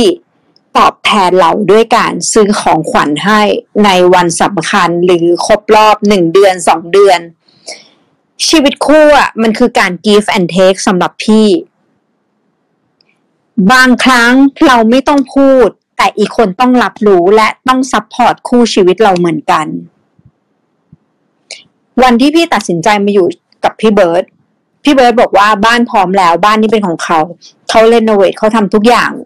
จบทุกอย่าง เธอมาอยู่เลย ทุกอย่างเรียบร้อย เธอไม่ต้องรู้สึกว่า ไม่มีหนี้ไม่มีสิทธิ์แล้วเขาเรโนเวทเธอจะให้ตกแต่งอะไรยังไงก็ตาม เราแฮปปี้ที่เขาพยายามทำเพื่อเรา แต่ทุกวันนี้สิ่งที่พี่ทำให้พี่เบิร์ตคือดูแลเขาอย่างดี เป็นการตอบแทนที่การที่เขาการที่เขา support เราในเรื่องบ้าน หลังนี้ที่เขาตั้งใจทำให้เรา สิ่งที่เราทำได้คืออะไร คือเราต้อง support เขากลับเหมือนกัน ในสิ่งที่เราทำได้ คือหนึ่งเราต้องดูแลเขาให้ดี เราต้องดูแลเด็กๆในบ้านให้ดี เราต้องทำกับข้าว เราต้องช่วย โอเค ตอนนี้มีแม่บ้านประจำแล้ว เราอาจจะไม่ต้องเหนื่อย แต่วันที่ไม่มีแม่บ้านเราก็ทำให้เขาทุกอย่าง มันไม่ มันไม่ได้ตอบโจทย์ได้หรอกว่าชีวิตคู่มันต้องให้ห้าสิบรับห้าสิบหรืออะไรยังไง บางคู่อาจจะแบบ เรา support ในเรื่องคอนโดค่าน้ำค่าไฟ ค่ากินอยู่ แต่ชีวิตคู่อีกคนคนหนึ่งอะ คุณมีน้ำใจกับเขาในการที่จะคุณจะ support อะไรเขาในด้านไหนแบบไหนบ้าง อันนี้เป็นการวัดใจนะสำหรับเราเรารู้สึกว่าเบิร์ดเขาเต็มที่กับเรามาก แต่ณวันนี้เรารู้สึกว่าเราก็มีหลายอย่างที่จะเซอร์ไพรส์เขาแต่เขายังไม่รู้ ที่เราจะแบบเต็มที่กลับไปให้เขาเหมือนกัน ถึงบอกเลยว่าชีวิตคู่อะวันหนึ่งถ้าคุณตัดสินใจจะใช้ชีวิตคู่กับใครอะ บางคนอาจจะ finance การเงินดีกว่าอีกคน ไม่ไม่ไม่ผิดค่ะ ถ้าคุณจะ support เขาร้อยเปอร์เซ็นแต่คุณต้องดูด้วยนะว่า สิ่งที่เขาทำเพื่อคุณ เขา support คุณในด้านอื่น ๆ ที่ไม่ใช่เรื่องการเงิน เขา support คุณอะไรบ้าง อันนี้ต้อง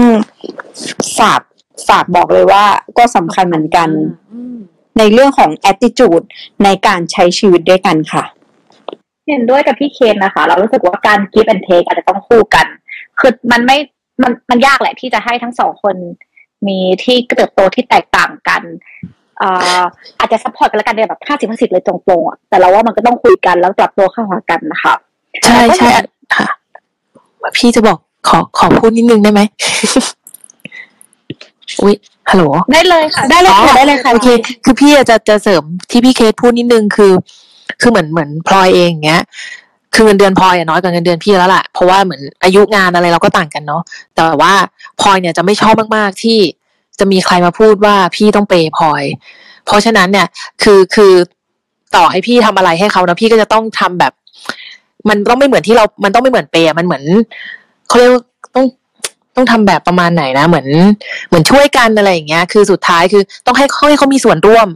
ในการใช้ ในการจ่ายอันนั้นน่ะ เขาจะรู้สึกภูมิใจ เพราะฉะนั้นน่ะเหมือนเหมือนพี่อยากเปย์อะไรอย่างเงี้ย แต่ว่าคือต่อให้พี่อยากให้ แต่พี่ก็จะรู้แล้วว่า ถ้าพี่ให้มากเกินไปหรือว่าให้มากเกินพอดีพลอยเขาก็จะไม่แฮปปี้อะไรเงี้ย เพราะฉะนั้นเนี่ยเวลามีกิจกรรมหรือว่ามีอะไรที่ที่ต้องใช้เงินอะไรเงี้ย เราก็จะให้เขามีส่วนร่วม เพราะว่ามันคือความภาคภูมิใจของเขาเหมือนกัน พี่ก็คือบางทีเรามองแล้วว่าเราเราเงินเยอะกว่า เราก็อยากให้เราอยากเปย์อะไรเงี้ย แต่ว่าพอมองในมุมของพลอยเองอะเขาอยากมีความภาคภูมิใจใน ในการที่เราได้ไปเที่ยวด้วยกันภาคภูมิใจว่าเขาคือส่วนหนึ่งของทริปนี้นะเขาไม่ได้เอาเปรียบเราอะไรเงี้ย ซึ่งอันเนี้ยพี่ว่าก็คือคือดีมากๆคือคือคบพลอยแต่ว่าพลอยเด็กกว่า แต่ว่าก็สามารถบอกใครได้เต็มปากเลยว่าพลอยไม่เคยเอาเปรียบพี่เลยอะไรเงี้ยสุดยอดมากเลยหมอต่าง หมอต่างรู้ไหมว่าหมอต่างอะเหมือนเหมือนเราเลยอะ อย่างพี่เบิร์ดอะเวลาไปเที่ยวไหนอะเขาชอบจองโรงแรมนะใส่เปย์ไงนางใส่เปย์ชอบจองพูลวิลล่าจองนั่นนี่ สุดท้ายฉันเป็นอะไรรู้ไหม ฉันคนขับรถ จ่ายค่าทางด่วนค่าน้ำมัน แล้วก็จ่ายค่าข้าว มันจริงๆนะใช่ใช่เหมือนประมาณนั้นเข้าใจต่างต่างเข้าใจเราใช่ไหมใช่ใช่ค่ะประมาณนั้นเลยค่ะพี่เบิร์ดคือ มันไม่ต้องพูดกันหรอกว่าการที่เธอจะแบ่งกันเออยังไงอะไรเงี้ย แต่ว่าเหมือน พอเขาเห็นเราออกเขาก็รู้สึกว่าเฮ้ยมันเป็นหน้าที่ของเขาที่ที่เขาจะต้องออกบ้างอะไรเงี้ย คือต่างเมื่อก่อนอะต่างก็ไม่ไม่ค่อยโอเคนะ เหมือนต่างก็ไม่อยากให้น้องจ่ายอะไรเงี้ย แต่พอตอนหลังๆ เรารู้ว่าการที่เขาได้จ่ายมันเหมือนเขาได้เป็นส่วนร่วมกับทริปของเราจริงๆแล้วมันทำให้เขาภาคภูมิใจว่าเขาก็สามารถดูแลเราได้ในบางเรื่องเหมือนกันอะไรเงี้ย เราก็จะปล่อยให้เขาทำหลังใช่ เราว่าเนี่ยพี่เบิร์ดบอกเลยว่าแบบสิ่งที่ดีพี่เบิร์ดบอกว่าเป็นสิ่งที่ดีมากเลย ต่อให้อะอะอะตัวอย่างนะ บางทีอะอะอย่างบ้านเนี้ย เป็นบ้านของพี่เบิร์ดทุกอย่างเขาเป็นคนแบบ อันนี้เป็นบ้านเขาร้อยเปอร์เซ็นต์แล้ว แต่แต่ว่าเขาแล้วเขาก็เรโนเวทเมื่อปีที่แล้วตอนก่อนพี่จะมาอยู่ที่บ้านอะเขาก็เรโนเวททุกอย่าง เรามาอยู่ในบ้านเขา แต่เราไม่เคยทำให้เขารู้สึกว่าเขาต้องเป็นแบบจ่ายฝ่ายเดียวอะเราก็มีเวในการกิฟต์ ถึงแม้จะห้าเปอร์เซ็นสิบเปอร์เซ็นยี่สิบเปอร์เซ็นมันสามารถทำได้มันอยู่ที่ใจเว้ยสำหรับเรานะต่างเออเราใช่เราใช่เราเราเราเราฟังที่ต่างพูดเรื่องต่างกับพลอย เรารู้สึกเลยว่า น้องพลอยอะเราเคยสัมผัสได้เลยนะว่า น้องเป็นคนแฟร์เว้ยงานวันเกิดเราอะเราตอนนั้นต่างกับพลอยยังไม่รู้จักกันเราเจอพลอย แล้วก็เราเลี้ยงเหล้าเลี้ยงไวน์อะไรเงี้ยแล้วเลี้ยงข้าว พลอยแบบพลอยสั่งเบียร์มา Hoegaarden จำได้เลยพลอยบอกว่าพี่เคสคะ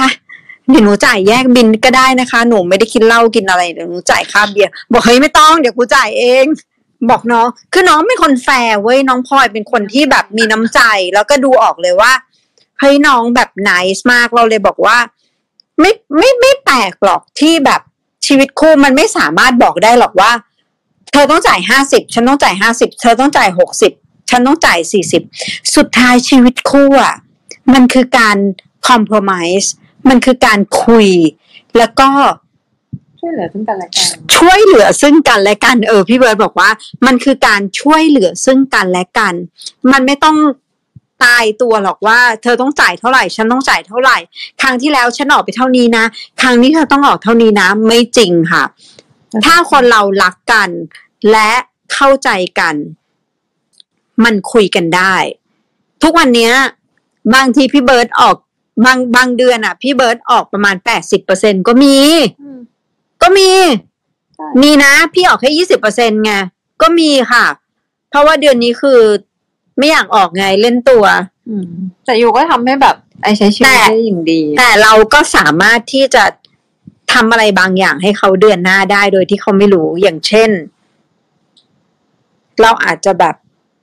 ซื้ออะไรบางอย่างให้เขาหรือว่า ไปทำอะไรบางอย่างให้เขาเออเราเราสามารถ manage ได้นี่คือชีวิตคู่ที่มันต้องมีความ flexible ยืนหยุดยืดเขาเรียกนะ ยืดหยุ่น ยืดหยุ่นในเรื่องของชีวิตคู่ค่ะ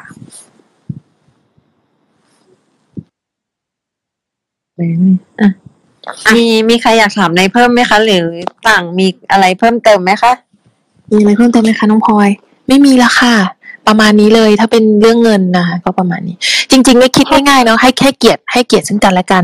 คืออยากเปย์อยากดูแล แต่ก็ต้องให้เกียรติซึ่งกันและกันด้วย ไม่ว่าจะจริง ๆ ไม่ว่าจะเรื่องอะไรก็ตามเนาะเรื่องเงินเรื่องเรื่องงานอื่น ๆ งานบ้านงานเรือนอะไรเงี้ยค่ะค่ะเห็นด้วยค่ะ การ give and take และการ respect นี่สำคัญมากเลยค่ะ อ่าพี่ต่างพี่เคสคะอันนี้ปิ้นขอถามเป็นคำถามส่วนตัวของปิ้นได้ไหมคะได้เลยจ้ะเลยค่ะ คือว่าอ่าในอดีตเนาะคือปินก็เคยที่คุยกับคนที่เขาอายุมากกว่าปินมาก ๆ แล้วก็ก็เป็นเคสเหมือนพี่ต่างกับพี่เคสเลยค่ะ ตรงที่อ่าคือด้วยความที่โอเคปินอาจด้วยความที่เราเป็นเด็กมหาลัยเนาะแล้วคนที่เราคุยเขาเขาทำงานแล้วอย่างเงี้ยแล้วบางทีเรา อยากจะช่วยแชร์ช่วยจ่ายเขาบ้าง แต่ด้วยความที่เขาก็รู้ว่าเราไม่ได้มีรายรายได้แบบจริง ๆ จังๆ เหมือนเขาอย่างเงี้ยค่ะ คือปิ้นอยากรู้ว่ามันพอที่จะมีวิธีไหนได้ไหมคะ ที่แบบเราจะพูดกับเขาว่า เออ เราอยากจะช่วยเธอจ่ายนะ เพราะว่าคืออย่างอย่างของปิ้นอะปิ้นมีกรณีที่เหมือนประมาณว่า ถ้าเกิดว่าปิ้นจ่ายให้เขาแล้วก็ ถ้าเขามารู้ทีหลังคือเขาจะโกรธปิ้นมากเลยอย่างเงี้ยค่ะ ก็เลยแบบไม่รู้จะคุยยังไงเดี๋ยวนะหมายถึงปิ้นแก่กว่าใช่ไหม อ๋อปิ้นปิ้นเด็กกว่าค่ะอ๋อแต่แต่ว่าเป็นในอดีตนะพี่ แบบปิ้นแบบเผื่อเป็นเคสตัวอย่างให้หลาย ๆ คนว่าเราจะมีการคุยยังไงได้บ้างนี่หมายถึงว่าจะพูดจะใช้วิธีพูดยังไงหมายถึงว่าถ้าจะจ่ายให้เงี้ยเหรอใช่คือพี่อะค่ะ ในอดีตพี่ก็คือคนในอดีตนะก็เคย พี่เคยอย่างเงี้ยเหมือน พี่จะเป็นโรคที่แบบเห็นไม่ได้ว่าเขาอยากได้อะไรอย่างเงี้ย เคยโดนว่าด้วยด้วยแบบว่า พอพี่เห็นว่าเขาเสิร์ชอะไรสักนิดสักหน่อยอะพี่ก็จะไปซื้อมาให้ละเสิร์ชอะไรสักนิดสักหน่อยพี่ก็จะไปซื้อมาให้ละสมัยก่อนเนาะแล้วพี่ก็สมัยเนี้ยสมัยนี้ไม่มีตังค์แล้วก็โดนโดนเขาโกรธคือเขาโกรธมากเลยนะ ว่าของบางอย่างเขาอยากซื้อได้เองอะไรเงี้ยเขาอยากมีความภาคภูมิใจในการซื้อของสิ่งนั้นได้ด้วยตัวเองอะไรเงี้ย แต่คือตอนนั้นเราก็ไม่เข้าใจเรารู้สึกว่าเราอยากให้อะเราอยากแบบ เป็นเป็นแบบ ขออย่าเรียกว่าสายเปย์ให้เรียกว่าผู้ทุ่มเทให้กับความรักใช่ไหม พี่ก็จะพยายามที่จะให้ทุกอย่างอะไรเงี้ย แต่ตั้งแต่ประสบการณ์ครั้งนั้นเนี่ยก็ทำให้เราเรียนรู้ว่า จริง ๆ การให้หรือการเปย์มันก็ไม่ใช่คำตอบของทุกอย่างอะไรเงี้ย ให้ได้เป็นเป็นครั้งคือ คืออีกอันหนึ่งอะที่พี่มองเนาะก็คือ คนบางคนที่เขาชอบให้เราเปย์มากๆจริงอะอาจจะไม่ใช่คนที่เราอยู่ด้วยได้นานๆนะคือคือก็อเขาอาจจะเหมือนอาจจะอยากจะเทคอย่างเดียวไม่ได้อยากจะกิฟต์อย่างเงี้ย เราต้องดีใจที่คนของเราพยายามที่จะบอกเราว่า หยุดเปย์ได้แล้วหยุดหยุดซื้อให้ได้แล้วอะไรอย่างเงี้ย ทีเนี้ยพี่ก็จะแนะนำว่าถ้าในอนาคตมีเหตุการณ์แบบนี้ขึ้นกับปีนอีกเนาะก็ อาจจะเลือกเป็นอย่างๆอะ เป็นเทศกาลไม่ต้องบ่อยมาก หรือว่าอยากเซอร์ไพรส์นานๆทีก็ได้อะไรเงี้ย แต่ว่าก็ไม่ใช่ คือต้องดูทรงอะ ว่าอันนี้มันเขาอยากได้แบบไหนบางบางคนเนาะเขาอาจจะอยากแค่เหมือนดูดูดูไว้จะเก็บเงินเพื่อซื้ออะไรอย่างเงี้ย เราซื้อให้อะเขาก็ดีใจแต่ว่าเขาจะไม่ได้ความภาคภูมิใจในสิ่งนั้นอะไรเงี้ยก็มันแบบว่ามันก็อยู่ที่เราเนาะพี่ว่ามันมันอยู่ที่เราที่จะต้อง คืออยู่มันก็ยากที่จะให้เขาแบบ happy ทุกครั้งที่เราให้ถ้าเขาเป็นคนไทยไทยแบบนี้เนาะก็อยู่ที่เราแหละพี่ว่า แต่ถ้าเกิดเรามีบทเรียนแล้วอะพี่ว่าหลังๆ เราก็จะเรียนรู้ว่า อันไหนควรให้หรืออันไหน ไม่ควรให้อะไรอย่างเงี้ย หรือถ้าสมมุติให้จริงๆแล้วถ้าเกิดเขา เป็นสิ่งเขาอยากได้อยู่แล้ว แล้วเขาก็รู้สึกว่าเขาไม่ได้อยากให้เราเปย์เราก็อาจจะแบบ เอ้ยงั้นเราช่วยออกไหมอะไรอย่างเงี้ย เรา support เธอครึ่งหนึ่งเธอออกครึ่งหนึ่งหรือว่าเราออกยี่ห้าเปอร์เซ็นต์อะไรเงี้ย ถ้าคุยกันได้ก็ก็คุยกันอะไรเงี้ย พี่ว่านะอันนี้เป็นคำแนะนำตอบคำถามไหมเนี่ยตอบครับพี่มันมันช่วยได้เยอะเลย คือเพราะว่าเคสของปิ้นอะมันอารมณ์ประมาณว่า คือปิ้นเป็นคนที่ อันอันนี้เล่านิดนึงเนาะคือเราเราเราไม่ค่อยชอบ ใส่เสื้อผ้าแบรนด์เนม แล้วก็แบบเขาอยู่ดีๆเขาก็ส่งมาให้ที่บ้านอย่างเงี้ยเราก็เลยแบบเออสามตัวอย่างเงี้ยแล้วพี่ก็แบบฮะเราก็ไม่รู้ว่ามันโอ้ยพี่ก็ทุกวันนี้ก็ใส่อยู่ถึงจะเลิกคุยกันแล้วแฟนคนปัจจุบันน่ะขนลุกแล้วเนี่ยกำมือแน่นแล้วระระวังนะคะพี่แซวเล่นก็อืม คือจริง ๆ คือถ้าสมมติเราเป็นคนที่โดนให้นะเป็นคนที่โดนเปย์อะ ถ้าเราไม่ชอบ ก็อาจจะต้องคุยกันนั่งคุยกันพี่ว่าถ้าเรารักกันมันก็คุยกันได้แหละว่า เออเราแบบ อาจจะไม่ได้ไม่ได้ชอบในสิ่งนี้ เราอาจจะมองว่า เราไม่ได้เป็นคนสายแบรนด์คือ พี่อะโชคดีมากที่พลอยไม่ได้เป็นคนพลอยไม่รู้จักแบรนด์เนมเลยถือว่าโกรธพี่มากอะคือจากอะไรอย่างเงี้ยคือซีรีส์เล็กรู้จักก็ไม่แบบไม่รู้จักสักอย่าง พี่ก็รู้สึกว่า โอ้นี่คือสวรรค์ของพี่เลย แต่ก็พยายามนะ คือบางอย่างที่ที่เราไม่ได้เราก็มองว่า เออเผื่อเขาอยากจะมี เอ่ออะไรดีๆ กระเป๋าดีๆ ไว้ใช้อะไรเงี้ย เวลาทำงานสักใบสองใบเดี๋ยวพี่ก็จะซื้อให้เป็นแบบ เป็นโอกาสมากกว่า ไม่ได้ไม่ได้ไม่ได้ปรนเปรอเพราะว่าจริงๆแล้วคือไม่มีตังค์คือปินคิดว่าเคสเคสที่แบบอ่าให้แนวเรื่องในโอกาสพิเศษอะ อันเนี้ยปินมองว่ามันค่อนข้างที่จะทุก เขาเขาจะโอเคอีกฝ่ายหนึ่งจะโอเคว่าแบบอะสมมติมันครบรอบแล้วซื้อให้อย่างเงี้ยปินว่ามันมันโอเค แต่อย่างกรณีของปินปินเจอแบบ อันนี้ อันนี้เป็นแฟนเก่าเหมือนประมาณว่าเราเราเราเป็นเด็กต่างจังหวัดเนาะใช่โอเคคือปินปินเจอทุกเคสเลยพี่ที่เหมือนแบบแฟนหรือว่าคนคุยที่อายุมากกว่าเขาจะเป็นแบบนี้ ซึ่งเอาจริง ๆ อะ เราพูดในมุมมองของคนที่เราอายุน้อยกว่า แต่ว่าแบบเราคุยกับคนที่แบบเราอายุเขาอายุมากกว่าเนาะคือบางทีมันอึดอัด อืมอืมอืมใช่ใช่ที่นั่นแหถ้าละมันความอึดอัดอะมันก็มันก็ไม่ใช่คนที่จะไปด้วยกันได้แล้วเปล่า คือนึกออกไหมถ้ามันเป็นคนที่ใช่อะ มันจะแบบเฮ้ยเธอส่งมาดีแบบ เราไม่ใช้แบรนด์เนมเปลืองเอาเป็นคือนึกออกไหมถ้ามันคนที่ใช่ มันจะคุยกันได้ แต่ถ้าเมื่อไหร่มันมันมีความอึดอัด แล้วมันมีความแบบ เราไม่กล้าพูด หรือว่าอะไรเงี้ย พี่ว่ามันก็อาจจะต้องแบบหยุดคิดนิดนึงแล้วว่า เอ๊ะ เราจะไปต่อคนนี้ไหมอะไรเงี้ย ในในความคิดพี่เนาะแต่ถ้าจริง ๆ เหมือนถ้าปินไม่ชอบอะปินก็สามารถบอกเขาได้ตรงๆเลยเหมือนเหมือนที่แฟนเก่าพี่บอกพี่อะว่าเขาเขาคุยมาตรงๆเลยนะเขาบอกว่า เออเขาไม่ชอบให้พี่มาซื้ออะไรแบบนี้ให้ เพราะว่าเขาอยากมีความภาคภูมิใจในการซื้อของของเขาเองบ้างอะไรเงี้ยอืมถ้าเกิดพี่อยากจะใช้เงิน ก็แบบ เราชอบไปเที่ยวมากกว่าหรืออะไรเงี้ย เรามาออมเงินด้วยกันไหมเอาแทนที่เอาเงินมาซื้อของให้เราเนี่ย มาเก็บเงินร่วมกันเนาะพี่ออกสักเจ็ดสิบเปอร์เซ็นปินออกสักสามสิบเปอร์เซ็นอะไรเงี้ยแล้วเราเอาเงินก้อนเนี้ยไปเที่ยวกัน เพราะว่ายังไงปินก็ไม่ได้ชอบแบรนด์ไม่ได้ใช้แบรนด์เนมอยู่แล้วอะไรเงี้ยอืมวิธีคุยกันอะไรเงี้ย ก็คือพยายามหาตรงกลางให้ได้ใช่ไหมคะแต่ว่าเหมือนเหมือนพี่อะตอนที่แฟนเก่าพี่พูดครั้งแรกอะว่าเขาเขาไม่ชอบอะพี่ก็โกรธคือพี่ก็รู้สึกว่าก็เราอยากให้อะ แต่ก็คือ พอพอมานั่งนั่งคิดดีๆทำความเข้าใจอะไรเงี้ย เราก็รู้สึกว่า เออว่ะแล้วยิ่งเขาเป็นเด็กอะ ยิ่งเป็นเด็ก ยิ่งอยากพิสูจน์ตัวเอง ยิ่งอยากสร้างความภาคภูมิใจในตัวเองคือเราพยายามเข้าใจเขาเยอะๆอะแล้วเราก็เข้าใจว่า เออ มันมาเอามันคงเป็นแบบนั้นอะไรเงี้ย แต่พี่ก็อยากให้ปิ๊นเข้าใจในสายของผู้ใหญ่สายเปย์บ้าง คือหนูหนูเข้าใจหนูเข้าใจพี่เวลามองมองแฟนที่เด็กกว่า พี่ก็จะรู้สึกว่า อยากดูแล อยากปกป้อง อยากทำให้เขามีความสุข อะไรก็ได้ที่ทำให้เขามีความสุขเราจะทำอะไรอย่างเงี้ยเขาอยากได้อะไรเราจะหามาให้ โดยที่พี่ไม่ได้คิดอะไรเยอะเลย ไม่ได้คิดว่าแบบจะต้องได้อะไรกลับมาหรืออะไรเงี้ยมันมันเหมือนบางทีมันเป็นความสุขของคนให้อะเขาไม่ได้คิด เขาไม่ได้คิดลึกไปถึงขนาดแบบเปจนไม่ลืมหูลืมตาคือลืมไปเลยด้วยซ้ำว่าสองอาทิตย์ก่อนเพิ่งให้อะไรไปอะไรเงี้ยคือเดี๋ยวเดี๋ยวเดี๋ยวให้อะไรเงี้ย อันนี้คือในมุมมองของคนที่ให้เนาะก็ให้เข้าใจเขาด้วยว่า เขาอาจจะเป็นแบบพี่สมัยก่อนอะไรเงี้ยอื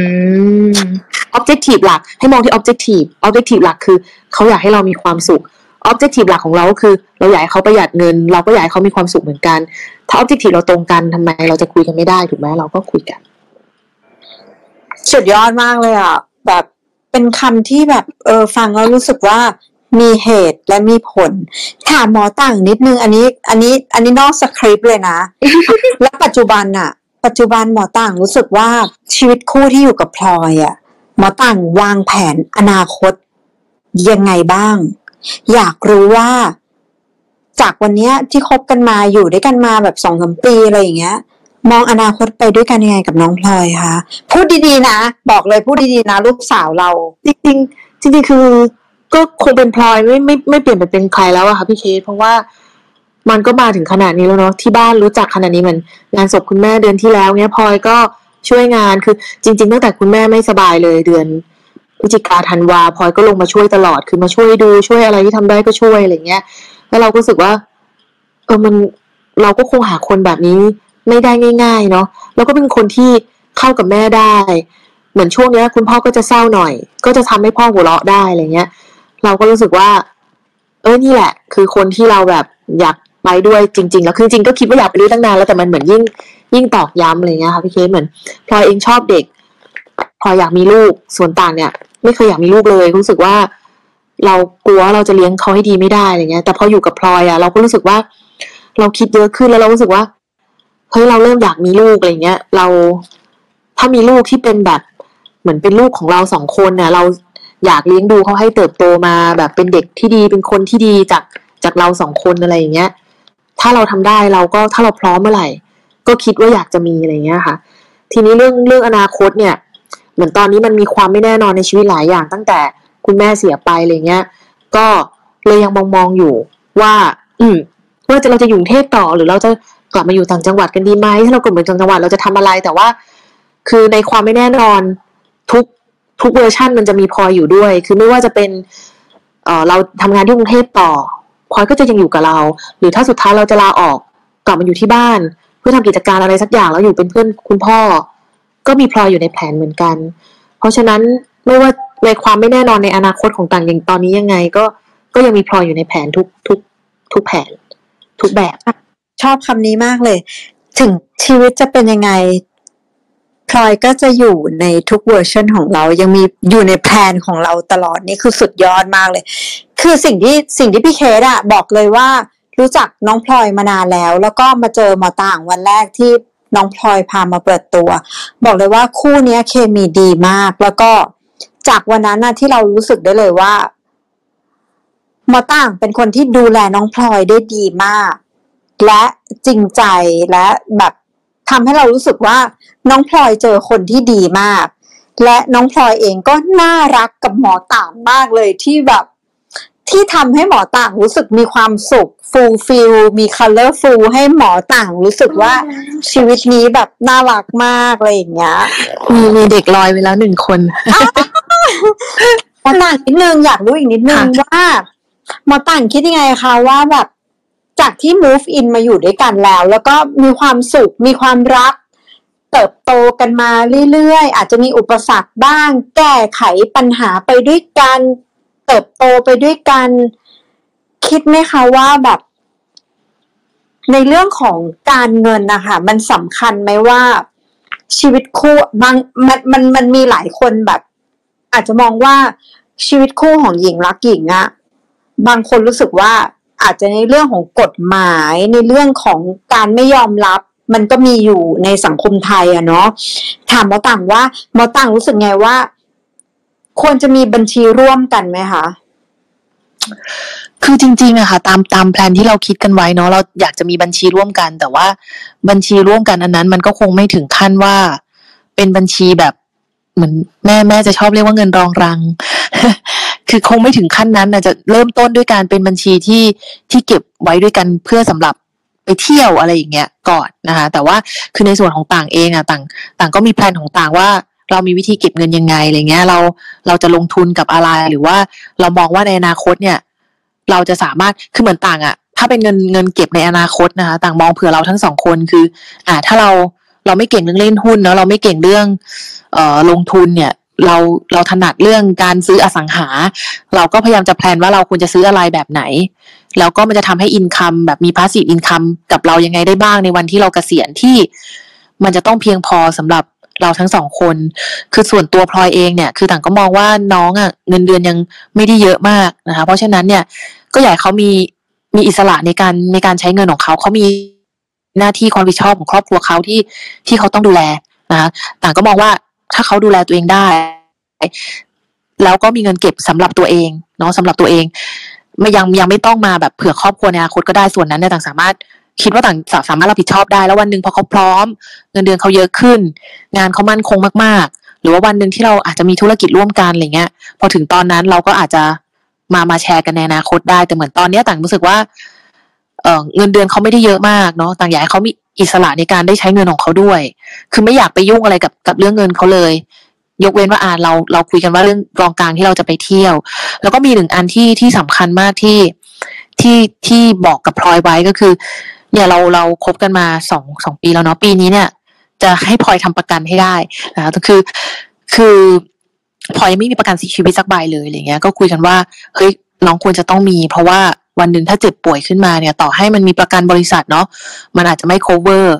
อาจจะต้องมีความจำเป็นที่จะต้องต้องใช้เงินเยอะเอ่อในการรักษาอย่างเงี้ย แต่ว่าคือตอนแรกก็คิดว่าจะซื้อกรมธรรม์ให้พลอยเลย โดยที่ต่างซื้อให้อะไรเงี้ย แต่เราก็มานั่งคิดดูว่าการจ่ายเงินเพื่อกรมธรรม์เนี่ย มันต้องจ่ายสิบยี่สิบปีเนาะถึงแม้มันจะคุ้มครองสามสิบสี่สิบปี แต่ว่ามันต้องจ่ายระยะยาว เพราะฉะนั้นเนี่ยเราต้องมองมองว่า มันควรจะต้องเป็นกรมธรรม์ที่วันหนึ่งถ้าพลอยไม่มีเราพลอยจะสามารถจ่ายได้ด้วยตัวเอง ก็ก็รอให้เขารอให้เขาพร้อมนะให้เขาแบบ เริ่มมีเงินเก็บเริ่มมีเงินออม ก็จะเริ่มแบบออกกันคนละครึ่งก่อนเนาะสำหรับปีแรกปีที่สองออกกันคนละครึ่งก่อน เมื่อเขาพร้อมก็อาจจะให้เขาลองจ่ายด้วยตัวเองก่อนเพื่อ เพื่อดูแลชีวิตตัวเองในอนาคตอะไรเงี้ยค่ะ คือต่างมองเรื่อง คืออาจจะผ่านเรื่องคุณแม่ที่เจ็บป่วยมา ก็เลยรู้สึกว่าการเจ็บป่วยมันมันเป็นเรื่องที่เราคาดเดาไม่ได้ แล้วก็ มันค่ะค่อนข้างใช้เงินเยอะอะไรเงี้ย มองไปทางอันนั้นมากกว่าส่วนเรื่องในบทที่จะเป็นเงินใช้อะ ก็ต่างรู้สึกว่าต่างวางแผนไว้มีพออยู่ในแผนอยู่แล้วอะไรเงี้ยค่ะ ต่างค่ะพี่จำได้นะคะ ที่หนูเคยมาออกใน Clubhouse กับ Girl X Girl หนูเคยพูดประโยคนึงว่า ไม่ว่าคนลุกเลยกลัวพูดไม่เหมือนเดิม บ้าบอกว่า หากเกิดเหตุฉุกเฉินเนี่ย หรือไม่รู้ว่าเหตุฉุกเฉินคืออะไร หรือต่างกับพลอยเนี่ย จะต้องทะเลาะกันเลิกกัน ต่างมีแผนสำรองเพื่อชีวิตพลอยในวันข้างหน้าแล้ว อันเนี้ยพี่พูดเลยนะว่ามันสุดยอดมากๆเลยที่แบบ ที่มันแบบ ที่มันทำให้พี่รู้สึกว่า มันไม่ใช่แค่คนเป็นแฟนกันจะใช้คำนี้ได้ ประโยคเนี้ย คนที่จะใช้ประโยคนี้ได้เนี่ยวางแผนอนาคตว่าวันหนึ่งถ้าเราทะเลาะกับแฟน หรือเราไม่ได้อยู่ด้วยกันแล้วไม่ว่าเหตุผลอะไรก็ตาม เราวางแผนสำรองให้แฟนเรายังไงบ้าง พี่อยากรู้ว่าอยากให้ต่างมาแชร์ตรงเนี้ยอีกรอบหนึ่งค่ะ คือจริง ๆ ถ้าถ้าแพลนว่าสมมติวันหนึ่งเราเราไม่อยู่คือเหมือนในกรณีที่เราเราเสียชีวิตหรืออะไรเงี้ยนะคะ จริง ๆ ก็เคยคือคุยเรื่อง สมบัติอะไรเงี้ยเรื่องกับพี่ชายไว้แล้ว ใช่คือคุยกับคุยกับพี่ชายไว้แล้วว่าไอในสิ่งที่เรามีอันน้อยนิดของเราเนี่ย เรามีอะไรที่เราให้พลอยบ้างอะไรเงี้ย ก็คือถึงแม้ว่ากฎหมายเรายังไม่ได้เอื้อที่จะให้เราเราแบบสมมติเราตายแบบไม่ทันได้เขียนพินัยกรรมเนาะเราก็มีพินัยกรรมปากเปล่านี่แหละ เราเชื่อใจพี่ชายเราก็คือบอกไว้เลยว่า เออคอนโด อันนี้นะ แบบให้พลอยนะบ้านอันให้ให้พี่ชายอะไรเงี้ย คือก็คือคุยกันว่า เราจะจะจะทำอะไรแล้วเงินที่ได้จากประกันชีวิต จะแบ่งเป็นยังไง แล้วก็ก็คือมีพลอยอยู่ในแผนให้ตลอด อันนี้คือในกรณีที่แบบ เราตายแบบไม่คาดฝันนะคะแต่ว่าถ้าสมมติในกรณีที่ที่อาจจะไปกันไม่ได้เนาะซึ่งก็คงไม่มีวันนั้นหรอกเนาะหรอหรอในกรณีที่แบบเหมือนเราต้องเลิกกันหรือมีเหตุที่ต้องเลิกกันอะอย่างน้อยก็คือ น้องต้องต้องดูแลตัวเองได้คือต่างมองเสมอว่า เหมือนเรื่องงานอย่างเงี้ย เราก็จะไม่ได้มองแค่ว่าให้เขาทำมีเงินใช้อะไรเงี้ย เราพยายามมองให้เขาได้มีโอกาสที่ได้พัฒนาตัวเอง งานอะไรที่มันมัน challenge ที่เขาทำให้เขาได้พัฒนาตัวเองมากขึ้น เพื่อให้เขามีเขาเรียกว่ามีโอกาสที่ดีในอนาคตอะค่ะ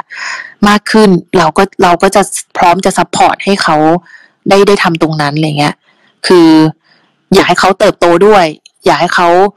ถ้าวันหนึ่งไม่มีเราอะสามารถเขาสามารถพึ่งพาตัวเองได้ สามารถดูแลตัวเองได้ สามารถมีค่าใช้จ่ายที่มีรายรับที่ cover ค่าใช้จ่ายของตัวเองและครอบครัวของเขาได้อะไรเงี้ย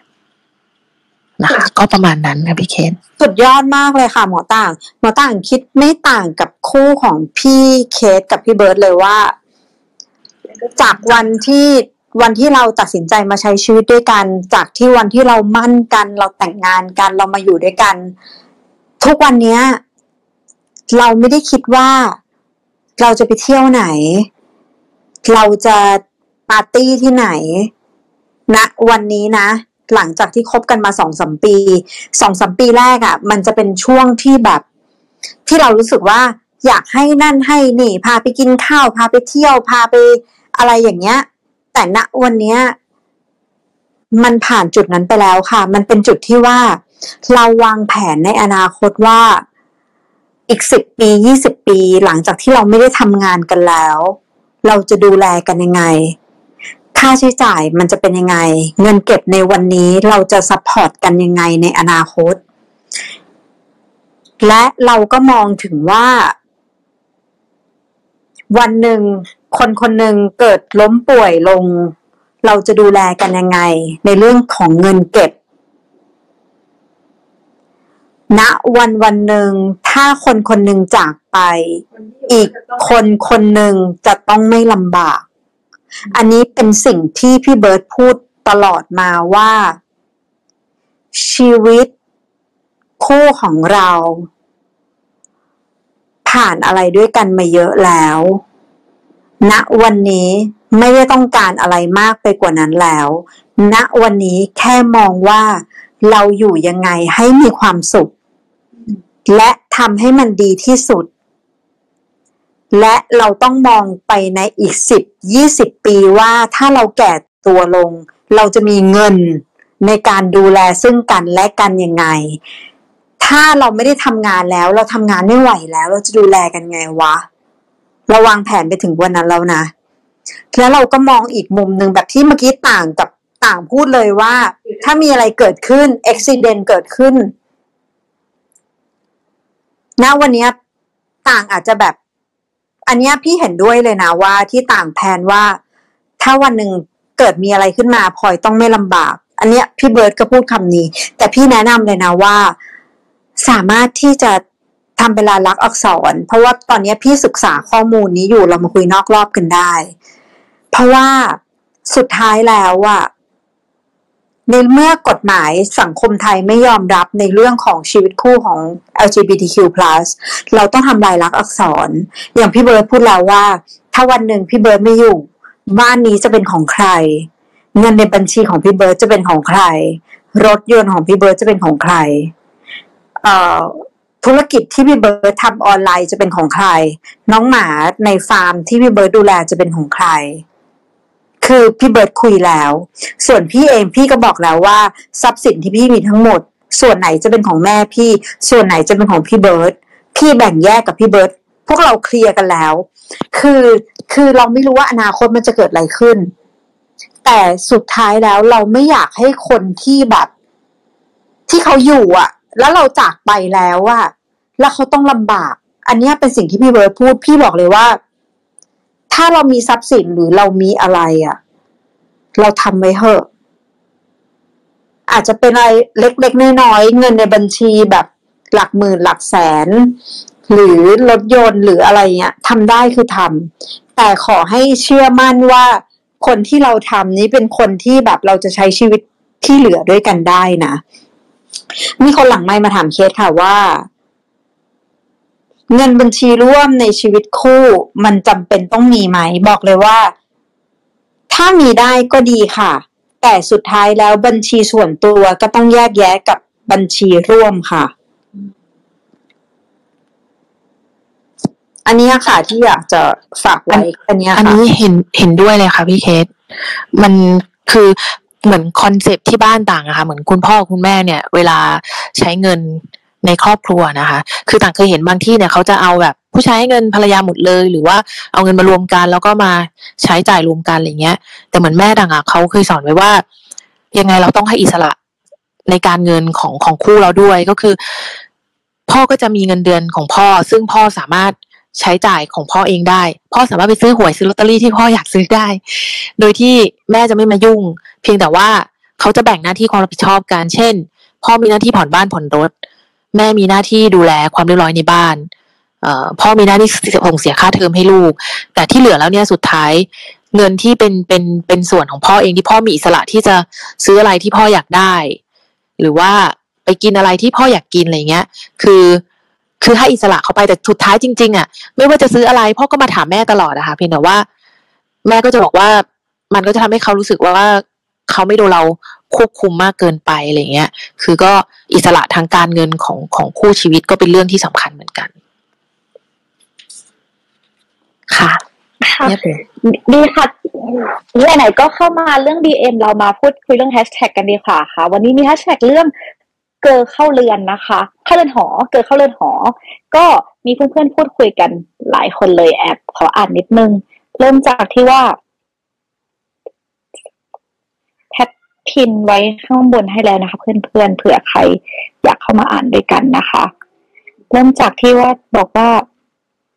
เป็นคนห่วงพื้นที่ส่วนตัวมากลำบากมากเอาจริง คือไม่ใช่ไม่รักนะ แต่ชอบเวลามีส่วนมีเวลาส่วนตัวคนเดียวเยอะกว่าคนทั่วไปอยากหาคนเข้าใจในจุดนี้ฮ่าฮ่าเรื่องความแฟร์กันก็สามารถสำคัญมากค่ะ ไม่ต้องถึงกับกำหนดชัดเจน แต่ทำไปด้วยใจเลย ตามความเหมาะสมที่แต่ละคนทำได้ อีกคนหนึ่งนะคะเอาตัดสินใจที่จะอยู่ด้วยกันพอรักก่อนเลย และคิดว่าอยากอยู่ใกล้ๆอยากเห็นเขาตลอดเวลาส่วนเรื่องอื่นๆในชีวิตนี่มันค่อยๆปรับกันเองในแต่ละเรื่อง ยังคงชอบคำนี้นะ give and take นะคะ แล้วก็คนที่สามคุณเฟอร์กี้ค่ะ จริง ๆ นะ ปกติไม่ค่อยทำอะไรให้ใคร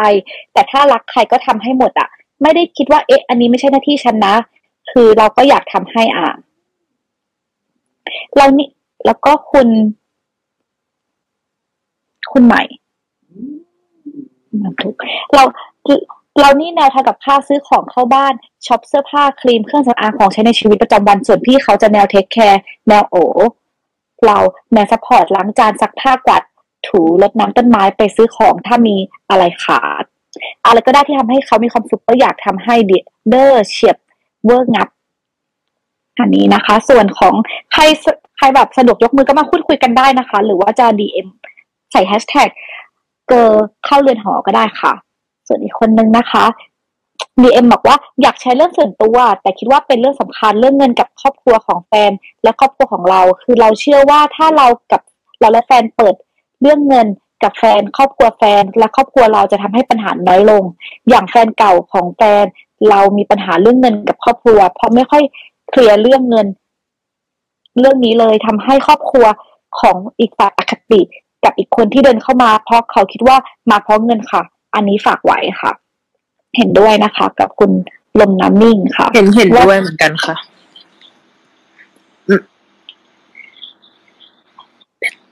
เป็นเห็นด้วยยังไงนะเป็นเห็นด้วย เพราะว่าอ่ามันในเรื่องของการที่แบบอ่าคนที่อายุน้อยกว่า ไปเป็นแฟนกับคนที่อายุมากกว่าอะไรอย่างนี้ หรือแม้แต่แบบการที่เราฐานะต่างกันอะเวลาโดนมองอย่างนั้นมัน มัน มันเป็นเรื่องที่แบบเบสิกมากๆเลยถ้าเราจะโดนมองอย่างนั้นนะคะ พินก็เลยแบบเออเห็นด้วย พี่แพทค่ะเห็นด้วยเพราะว่าบางครั้งเขาอาจจะคิดว่าเอ้ยสมมติเรามีเงินเดือนที่พอเหมาะแต่เขาไม่รู้ค่าใช้จ่ายหลังบ้านเราจริง ๆ เป็นยังไงบ้าง หรือการใช้จ่ายเราอาจจะเป็นการใช้จ่ายที่เกินตัวก็ได้ที่แบบว่าเอ้ยจริง ๆ เราเหมือนจะมีแต่จริงๆเราไม่มีก็ได้ แล้วว่าการที่แบบคุยกันชัดๆว่าอินคัมเท่าไหร่ฟิกคอร์เท่าไหร่ หรือว่า เราน่าจะใช้ไลฟ์สไตล์ประมาณไหนเพื่อแชร์กันและกันการอยู่ร่วมกันน่าจะดีขึ้นค่ะ เห็นด้วยค่ะ จริงค่ะอืมต่อไปอ่าเดี๋ยวเดี๋ยวปิ้นอ่านบ้างดีกว่า อ่า จริง ๆ นะ ปกติไม่ค่อยทำอะไรให้ใครเห็น แต่ถ้า เอ้ย ปกติไม่ค่อยทำอะไรให้ใคร แต่ถ้ารักใครก็ทำให้หมดอะ ไม่ได้คิดว่า เอ๊ะ อันนี้ไม่ใช่หน้าที่ฉันนะ คือเราก็แค่อยากทำให้อะ อันนี้น่าจะตอบ อันนี้น่าจะเป็นการตอบอ่าเคสกรณีของพี่ต่างกับพี่เคสเนาะที่บอกว่าเราเราอยาก take care แฟนอะไรประมาณนี้เนาะแล้วก็อ่าต่อไปก็ เรานี่แนวทำกับข้าวซื้อของเข้าบ้าน shop เสื้อผ้าครีมเครื่องสำอางของใช้ในชีวิตประจำวัน ส่วนอันนะอันนี้น่าจะเป็นแฟนของคุณเขาเนาะส่วนพี่เขาก็จะแนว take care แนวโอ๋เราแนว support ล้างจานซักผ้ากวาดถูรดน้ำต้นไม้ไปซื้อของถ้ามีอะไรขาด อืมอันนี้เป็นรู้สึกว่าน่าจะเป็นอารมณ์เหมือนประมาณแบบ เออเราถึงแม้ว่าเขาเขาอาจจะไม่ได้มาช่วยในเรื่องเดียวกันกับเรา แต่เขาก็ช่วยในเรื่องอื่น ใช่ไหมคะพี่พี่แพทประมาณนี้เนาะต่อไปก็อะไรก็ได้ที่ทำให้เขามีความสุข ก็อยากจะทำให้เด้อเฉียบเวอร์ อันนี้น่าจะเป็น comment คำพูดของพี่ต่างไม่ก็พี่เคสเนาะ แล้วก็อืมพี่พี่แพทค่ะแล้วก็ DM หลังไมค์เราใช่มันจะมี DM ของของพี่เคสหรือเปล่าคะพี่เคสพี่เคสมีคะ DM มีเอไม่ได้ไหมคะได้ค่ะ สักครู่นะคะ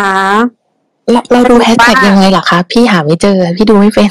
เอ่อพี่พี่ต่างดูข้างบนนะคะ แบบข้างบนของสเปซอะค่ะมันจะมีที่แบบพี่แพทเขาพิมพ์พินเอาไว้ เห็นไหมคะ เดี๋ยวเดี๋ยวเดี๋ยวปิ้นส่งให้ก็ได้นะคะ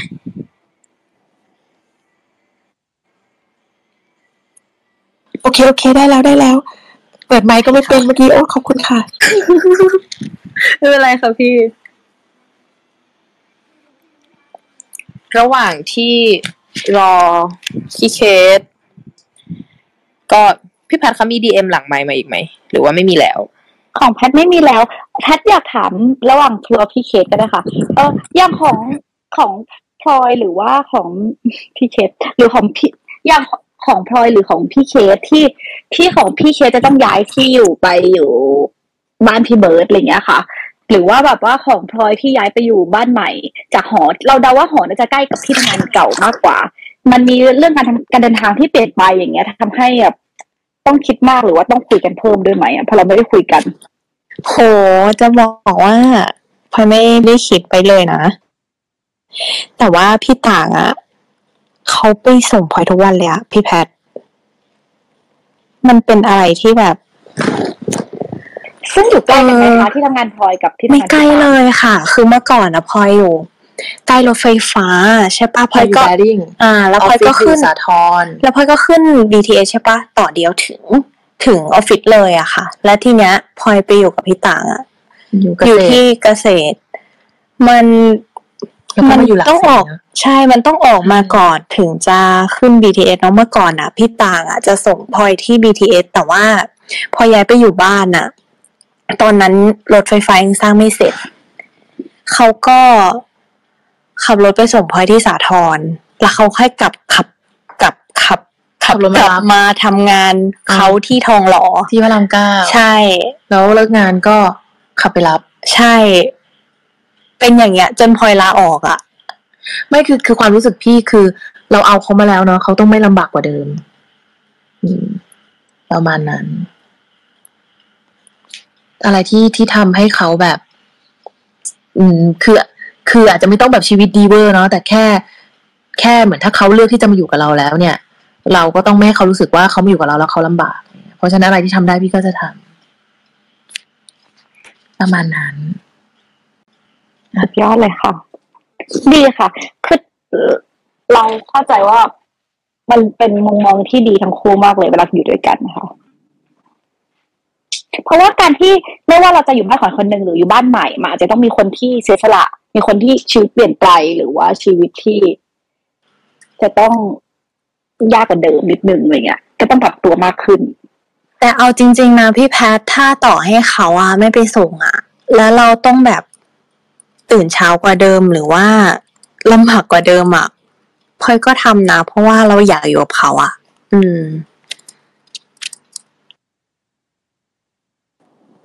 เห็นด้วยเลยค่ะแบบ ถ้าเขาทำให้เราได้เราก็รู้สึกดีแฮปปี้แต่ถ้าเขาทำไม่ได้ แต่เราอย่างที่พลอยบอกอะเราก็โอเคที่เราจะทำสุดท้ายพี่ว่ามันมัน flexible ถ้าตราบใดที่ความสัมพันธ์มันแบบ มันคุยกันได้ แล้วมัน compromise กันได้ แล้วมันเข้าใจกัน พี่ว่ามันโอเคนะ แบบที่น้องพลอยพูดเลยอะ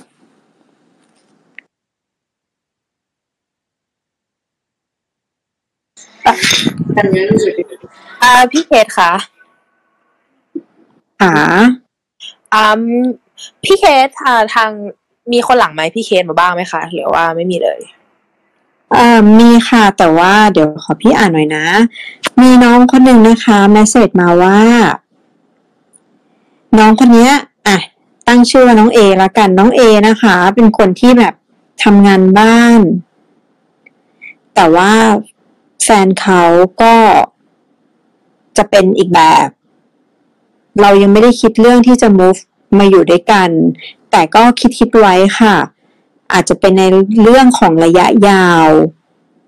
เพราะว่าตอนนี้ภาระน้องอีกคนหนึ่งของแฟนเขาเนี่ยก็จะมีภาระเยอะ อาจจะต้องแบบมีเงินเก็บอะไรอย่างเงี้ยเขาก็เลยอาจจะต้องคิดไว้อีกนิดนึงว่าจะยังไงต่อ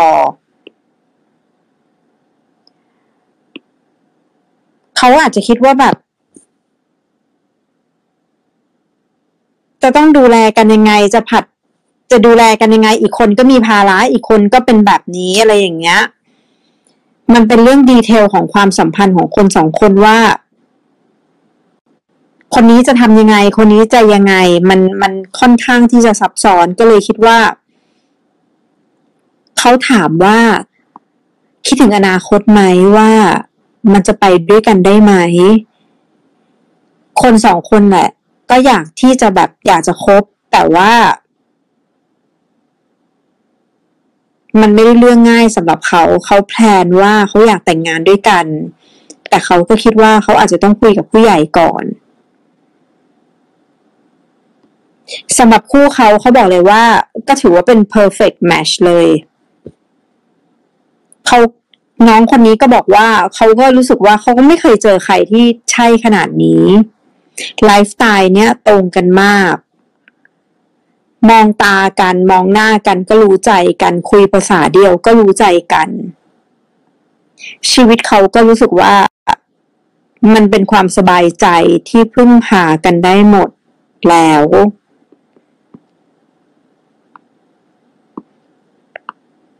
ส่วนเรื่องการเงินนะคะเขาบอกว่า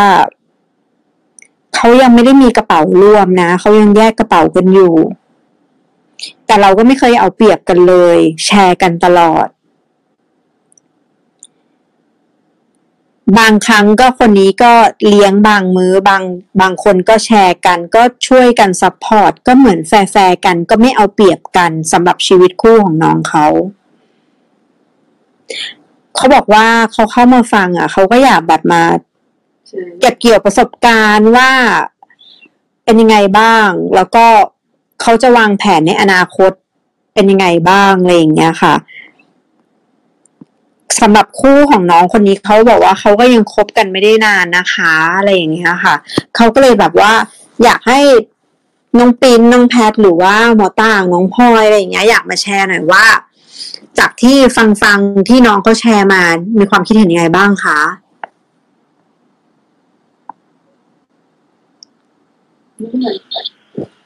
มันมีปัจจัยทางเรื่องบุคคลที่สามด้วยใช่ไหมเอ้ยพี่ต่างพี่ต่างแชร์ก่อนเลยก็ได้นะคะ อ๋อเปล่าพี่จะบอกว่าให้พูดก่อนเลย คือแบบเราเมื่อกี้จากที่ได้ยินเนาะมันจะมีเรื่องปัจจัยของบุคคลที่สามด้วยที่แบบว่ามีน้องน้องใช่ไหมคะพี่เคส พี่เขาบอกว่าน้องใช่ไหมใช่ค่ะ หมายถึงน้องน้องน้องน้องนี่หมายถึงว่าแฟนเขาไม่ใช่น้องสาวนะอ๋ออ๋ออ๋ออ๋ออืมหรือว่าแบบน้องสาวหรืออะไร แต่ว่าถ้าถ้าจากที่ฟังแล้วแสดงว่าอืมก็ถือว่ามีมีการคิดถึงภายคิดถึงอนาคตเรื่องหน้าเนาะปินคิดว่าเรื่องนี้มันอาจจะ ใช้เวลาต้องใช้เวลาด้วย แล้วก็อาศัยการคุยกัน เยอะๆ เพราะว่า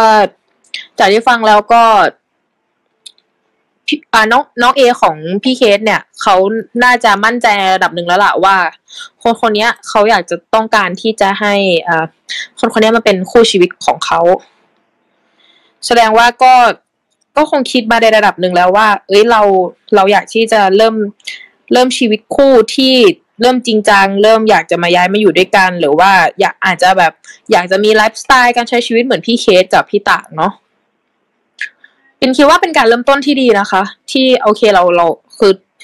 พี่เขาหรือน้องเราเราปินไม่รู้ว่าเขาอายุเท่าไหร่เนาะอ่างั้นขออนุญาตเรียกพี่เออพี่เขานี่เขาค่อนข้างที่จะเออมีการเริ่มมีการคิดแล้ว แล้วก็ดูท่าจะจริงจังมากๆเกี่ยวกับเรื่องนี้ด้วยก็ ปิ้นด้วยความที่ปิ้นยังเด็กเนาะปิ้นก็เลย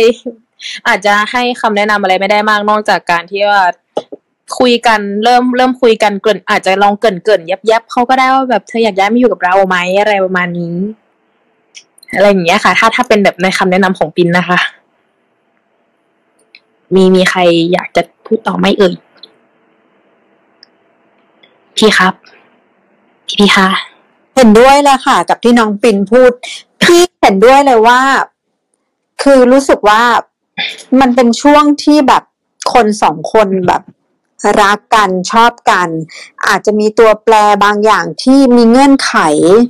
ที่อาจจะต้องใช้เวลา แต่พี่เชื่อว่าสุดท้ายแล้วของความสัมพันธ์ของชีวิตคู่อะค่ะตราบใดที่เราเราซื่อสัตย์ต่อกัน เราจริงใจต่อกัน เราเรา เราอยากจะจับมือคนคนหนึ่งแล้วก้าวไปด้วยกัน เรียนรู้ไปด้วยกัน เติบโตไปด้วยกัน แก้ปัญหาไปด้วยกัน support ซึ่งกันและกัน พี่เชื่อว่า มันเป็นเรื่องที่ ที่มันไม่ได้ยากเกินไปตราบใดสำหรับพี่นะ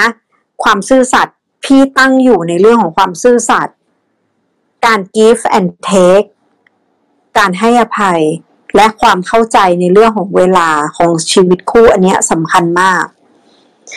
ถ้าเรามีแต่ละคู่เงื่อนไขอาจจะไม่เหมือนกันบางคนอาจจะไม่ได้อาจจะมองต่างจากพี่นะ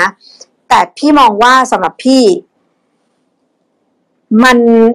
สำหรับคู่น้องที่ปรึกษามา พี่มองว่าน้องรักกันค่ะ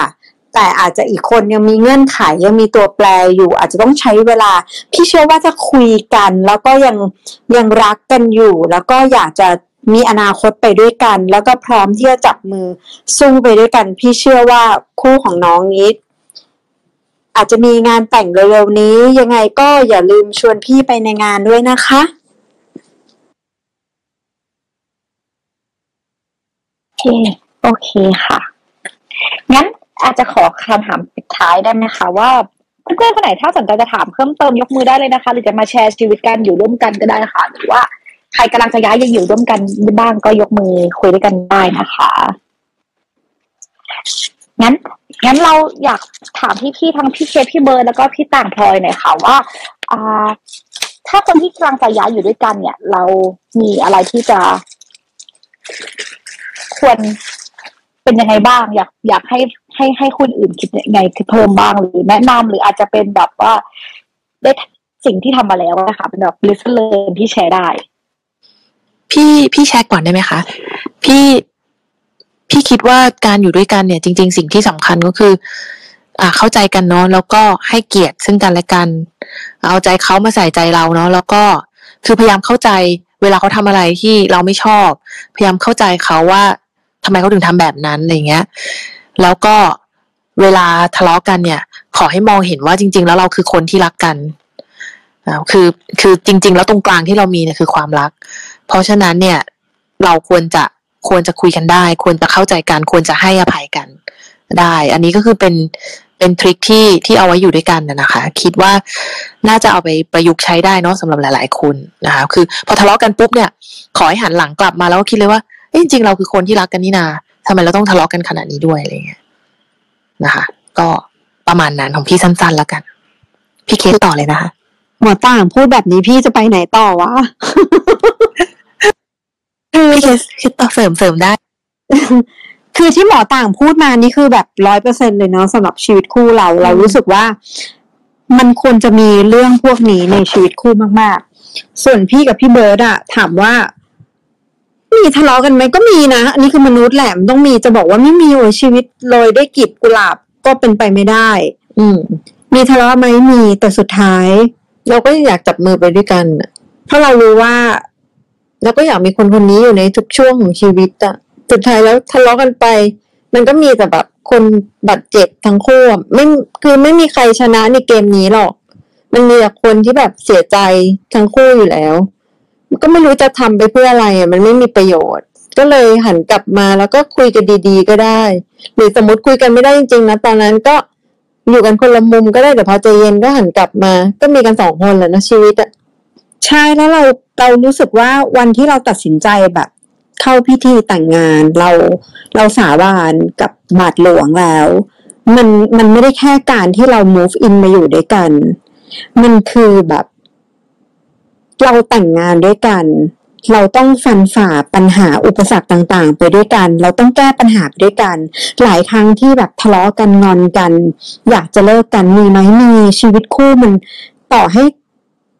ยังไม่คบเป็นแฟนกัน ก็มีเป็นแฟนกันแล้วก็มีอยู่ด้วยกันแล้วก็มีแต่งงานกันแล้ว ก็มีอันนี้คือเรื่องปกติของมนุษย์ ถ้าจะบอกว่าไม่มีเลยนี่ก็คือเรื่องแปลก แต่สุดท้ายต้องถามว่า เรายังอยากจะมีเขาในชีวิตไหม ชีวิตเราที่เหลือ เรายังอยากมีเขาในชีวิตไหม เรายังอยากจับมือกับเขาไปในปลายทางในชีวิตวันที่เราแบบ วันที่เราแก่ วันที่เราแบบอีกสิบปียี่สิบปีเขา ถ้าเราไม่มีเขาในชีวิตเราจะอยู่ยังไง เรายังอยากจะมีเขาอยู่อีกสิบปียี่สิบปีไหม ถ้าเรายังรู้สึกว่าเรายังอยากมีเขาอยู่ เราต้องไม่มีอีโก้ เราต้องไม่มีทิฐิ โอเคสามชั่วโมงแรกหกชั่วโมงแรกวันแรกอาจจะแบบอารมณ์เสียทะเลาะกันมีปัญหากัน แต่สุดท้ายแบบ เราต้องแบบทำตัวเองให้มันใจเย็นลง แล้วเราต้องถามตัวเองว่า เราพร้อมที่จะเสียคนนี้ไปในชีวิตเราจริงไหม เราจะอยู่ได้ใช่ไหม ถ้าเราไม่มีเขา อีกสิบยี่สิบปีจะไม่มีเขาแล้ว เราโอเคไหม ถ้าเรามีคำตอบพวกนี้ว่าไม่ ต้องลดอีโก้ค่ะ ต้องปรับ ต้องจูน ต้องมองมองกลับมาหาคนรักของเรา และพี่อะบอกเลยว่าสิ่งหนึ่งที่มันทำให้เป็นกุศโลบายเราเลยนะแบบ เรามีรูปงาน วันที่พี่ขอพี่เบิร์ดมัน ขอให้เครดิตหมอต่างกับพลอยเลย พี่ให้น้องพลอยวาดรูปให้ พี่ติดกรอบใหญ่ๆไว้ในห้องนอนเลย แล้วก็มีรูปงานแต่งงานตัวเองติดในห้องอีกสิบอันสิบใบ เรารู้สึกว่า วันหนึ่งถ้าเราทะเลาะกับเขา เรารู้สึกว่าเราแย่เราไม่ไหวอะ่ะ มันมีรูปเนี้ยอยู่ตรงหน้าเราอะ่ะ เราเคยมั่นกัน เราเคยแต่งงานกัน เราเคยมีความสุขกัน เราคุ้มไหมที่เราจะมีทิฐิหรือมีอีโก้แล้วทะเลาะกัน แล้วต้องเสียเขาไปมันคุ้มไหม อาจจะเป็นวัยที่แบบผู้ใหญ่แล้ว มันจะมองหลายมุมแล้วเรารู้สึกว่า สุดท้ายแล้วถ้าเรารักใครมากพอ นอกจากความรักความซื่อสัตย์ give and take การให้อภัย การที่ไม่มีทิฐิ ไม่มีอีโก้ การ support ซึ่งกันและกัน การให้เกียรติกันเนี้ยสำหรับพี่เป็นเรื่องใหญ่อะค่ะ พี่รู้สึกว่าชีวิตคู่ของพี่กับพี่เบิร์ดอะเรามาถึงจุดนี้ได้อะเรามีเรื่องนี้กันมาตลอดตั้งแต่วันแรกจนถึงวันนี้อะค่ะ ขอบคุณมากค่ะ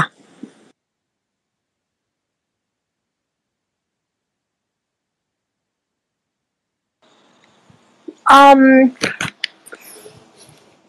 ตอนนี้อ่า พี่ๆทั้งสี่คนแล้วก็พี่แพทหรือแม้แต่พี่พี่พี่พิมพ์มีแบบมีอะไรจะพูดไหมคะ หรือว่า ตอนนี้ก็คือทุกคนฝากข้อคิดแล้วก็แบบโค้ดต่างๆ ไว้แล้วใช่ไหมคะ หรือว่าพี่ต่างอยากจะเสริมอะไรไหมคะหรือพี่พลอยอยากจะเสริมอะไรไหมคะพี่พลอยเสริมเมื่อพี่พูดแล้วนี่เขาเหรอใช่ใช่พี่หมดสคริปต์แล้วเอ้าพี่ ก็ ก็ยังไงดีล่ะพลอยอะเป็นคนที่ไม่ค่อยมีทิฐิ แล้วก็เป็นคนที่ยอม อย่างหนึ่งที่สำคัญสำหรับพลอยนะนอกจากความรักอะก็คือการยอมอะเพราะว่ารู้สึกว่า บางทีเวลาทะเลาะกันเนาะเถียงกันไปอะมันไม่มีใครชนะจริง ๆ หรอก เพราะว่าพอรู้สึกว่าการที่เรายอมให้ ให้เขาชนะในบางทีอะมันก็คือการชนะสำหรับเรานะ ว่าแบบเออมันคือความรักอะค่ะพลอยเป็นคนที่บางทีก็มีน้ำโหนะเถียงเถียงเถียงเถียงพี่ต่าง กับพี่ต่างเสียงดงเสียงดัง แต่ถ้าพอพี่ต่างแบบมีน้ำตาหรือน้ำตาไหลปุ๊บอะมันจะมันจะเหมือนมีสติแล้วก็แบบเฮ้ยเขาร้องไห้ ถ้าถ้าพี่ต่างร้องไห้ปุ๊บพลอยก็จะหยุดทุกอย่าง แล้วก็เดินเข้าไปกอดแล้วมันเป็นอย่างเงี้ยทุกครั้งพี่เลก็ยเลยอะกลายเป็นคนที่แย่ไปเลยหลังจากนั้นเพราะว่าอ๋อรู้แล้วรู้แล้วเออมันเป็นมันเป็นจุดอ่อนของเราที่แบบว่า เออพอเห็นน้ำตาเขาปุ๊บอะเรายอมทุกอย่างเลยนะแบบ เราผิดก็ได้หรือว่าอะไรก็ได้อะ ขอแค่เขาไม่ร้องไห้แค่นั้นเลยอืมอย่างนี้นี่เองงั้นอ่าสำเราก็เวลาก็ล่วงเลยมา เยอะแล้วเนาะก็สำหรับวันนี้นะคะเกอ X เอ็กเกอร์ EP ที่ 48 นะคะ หัวข้อ before move in ควรคุยอะไรกันก่อนดีที่จะก่อนที่จะเขาย้ายเข้าเรือนหอ ก็ขอจบรายการเพียงเท่านี้นะคะ ตอนนี้ก็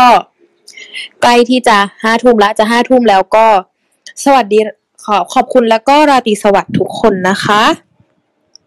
สวัสดีค่ะ สวัสดีค่ะ ขอบคุณนะคะสวัสดีค่ะ ขอบคุณนะคะ ขอบคุณพี่เคสพี่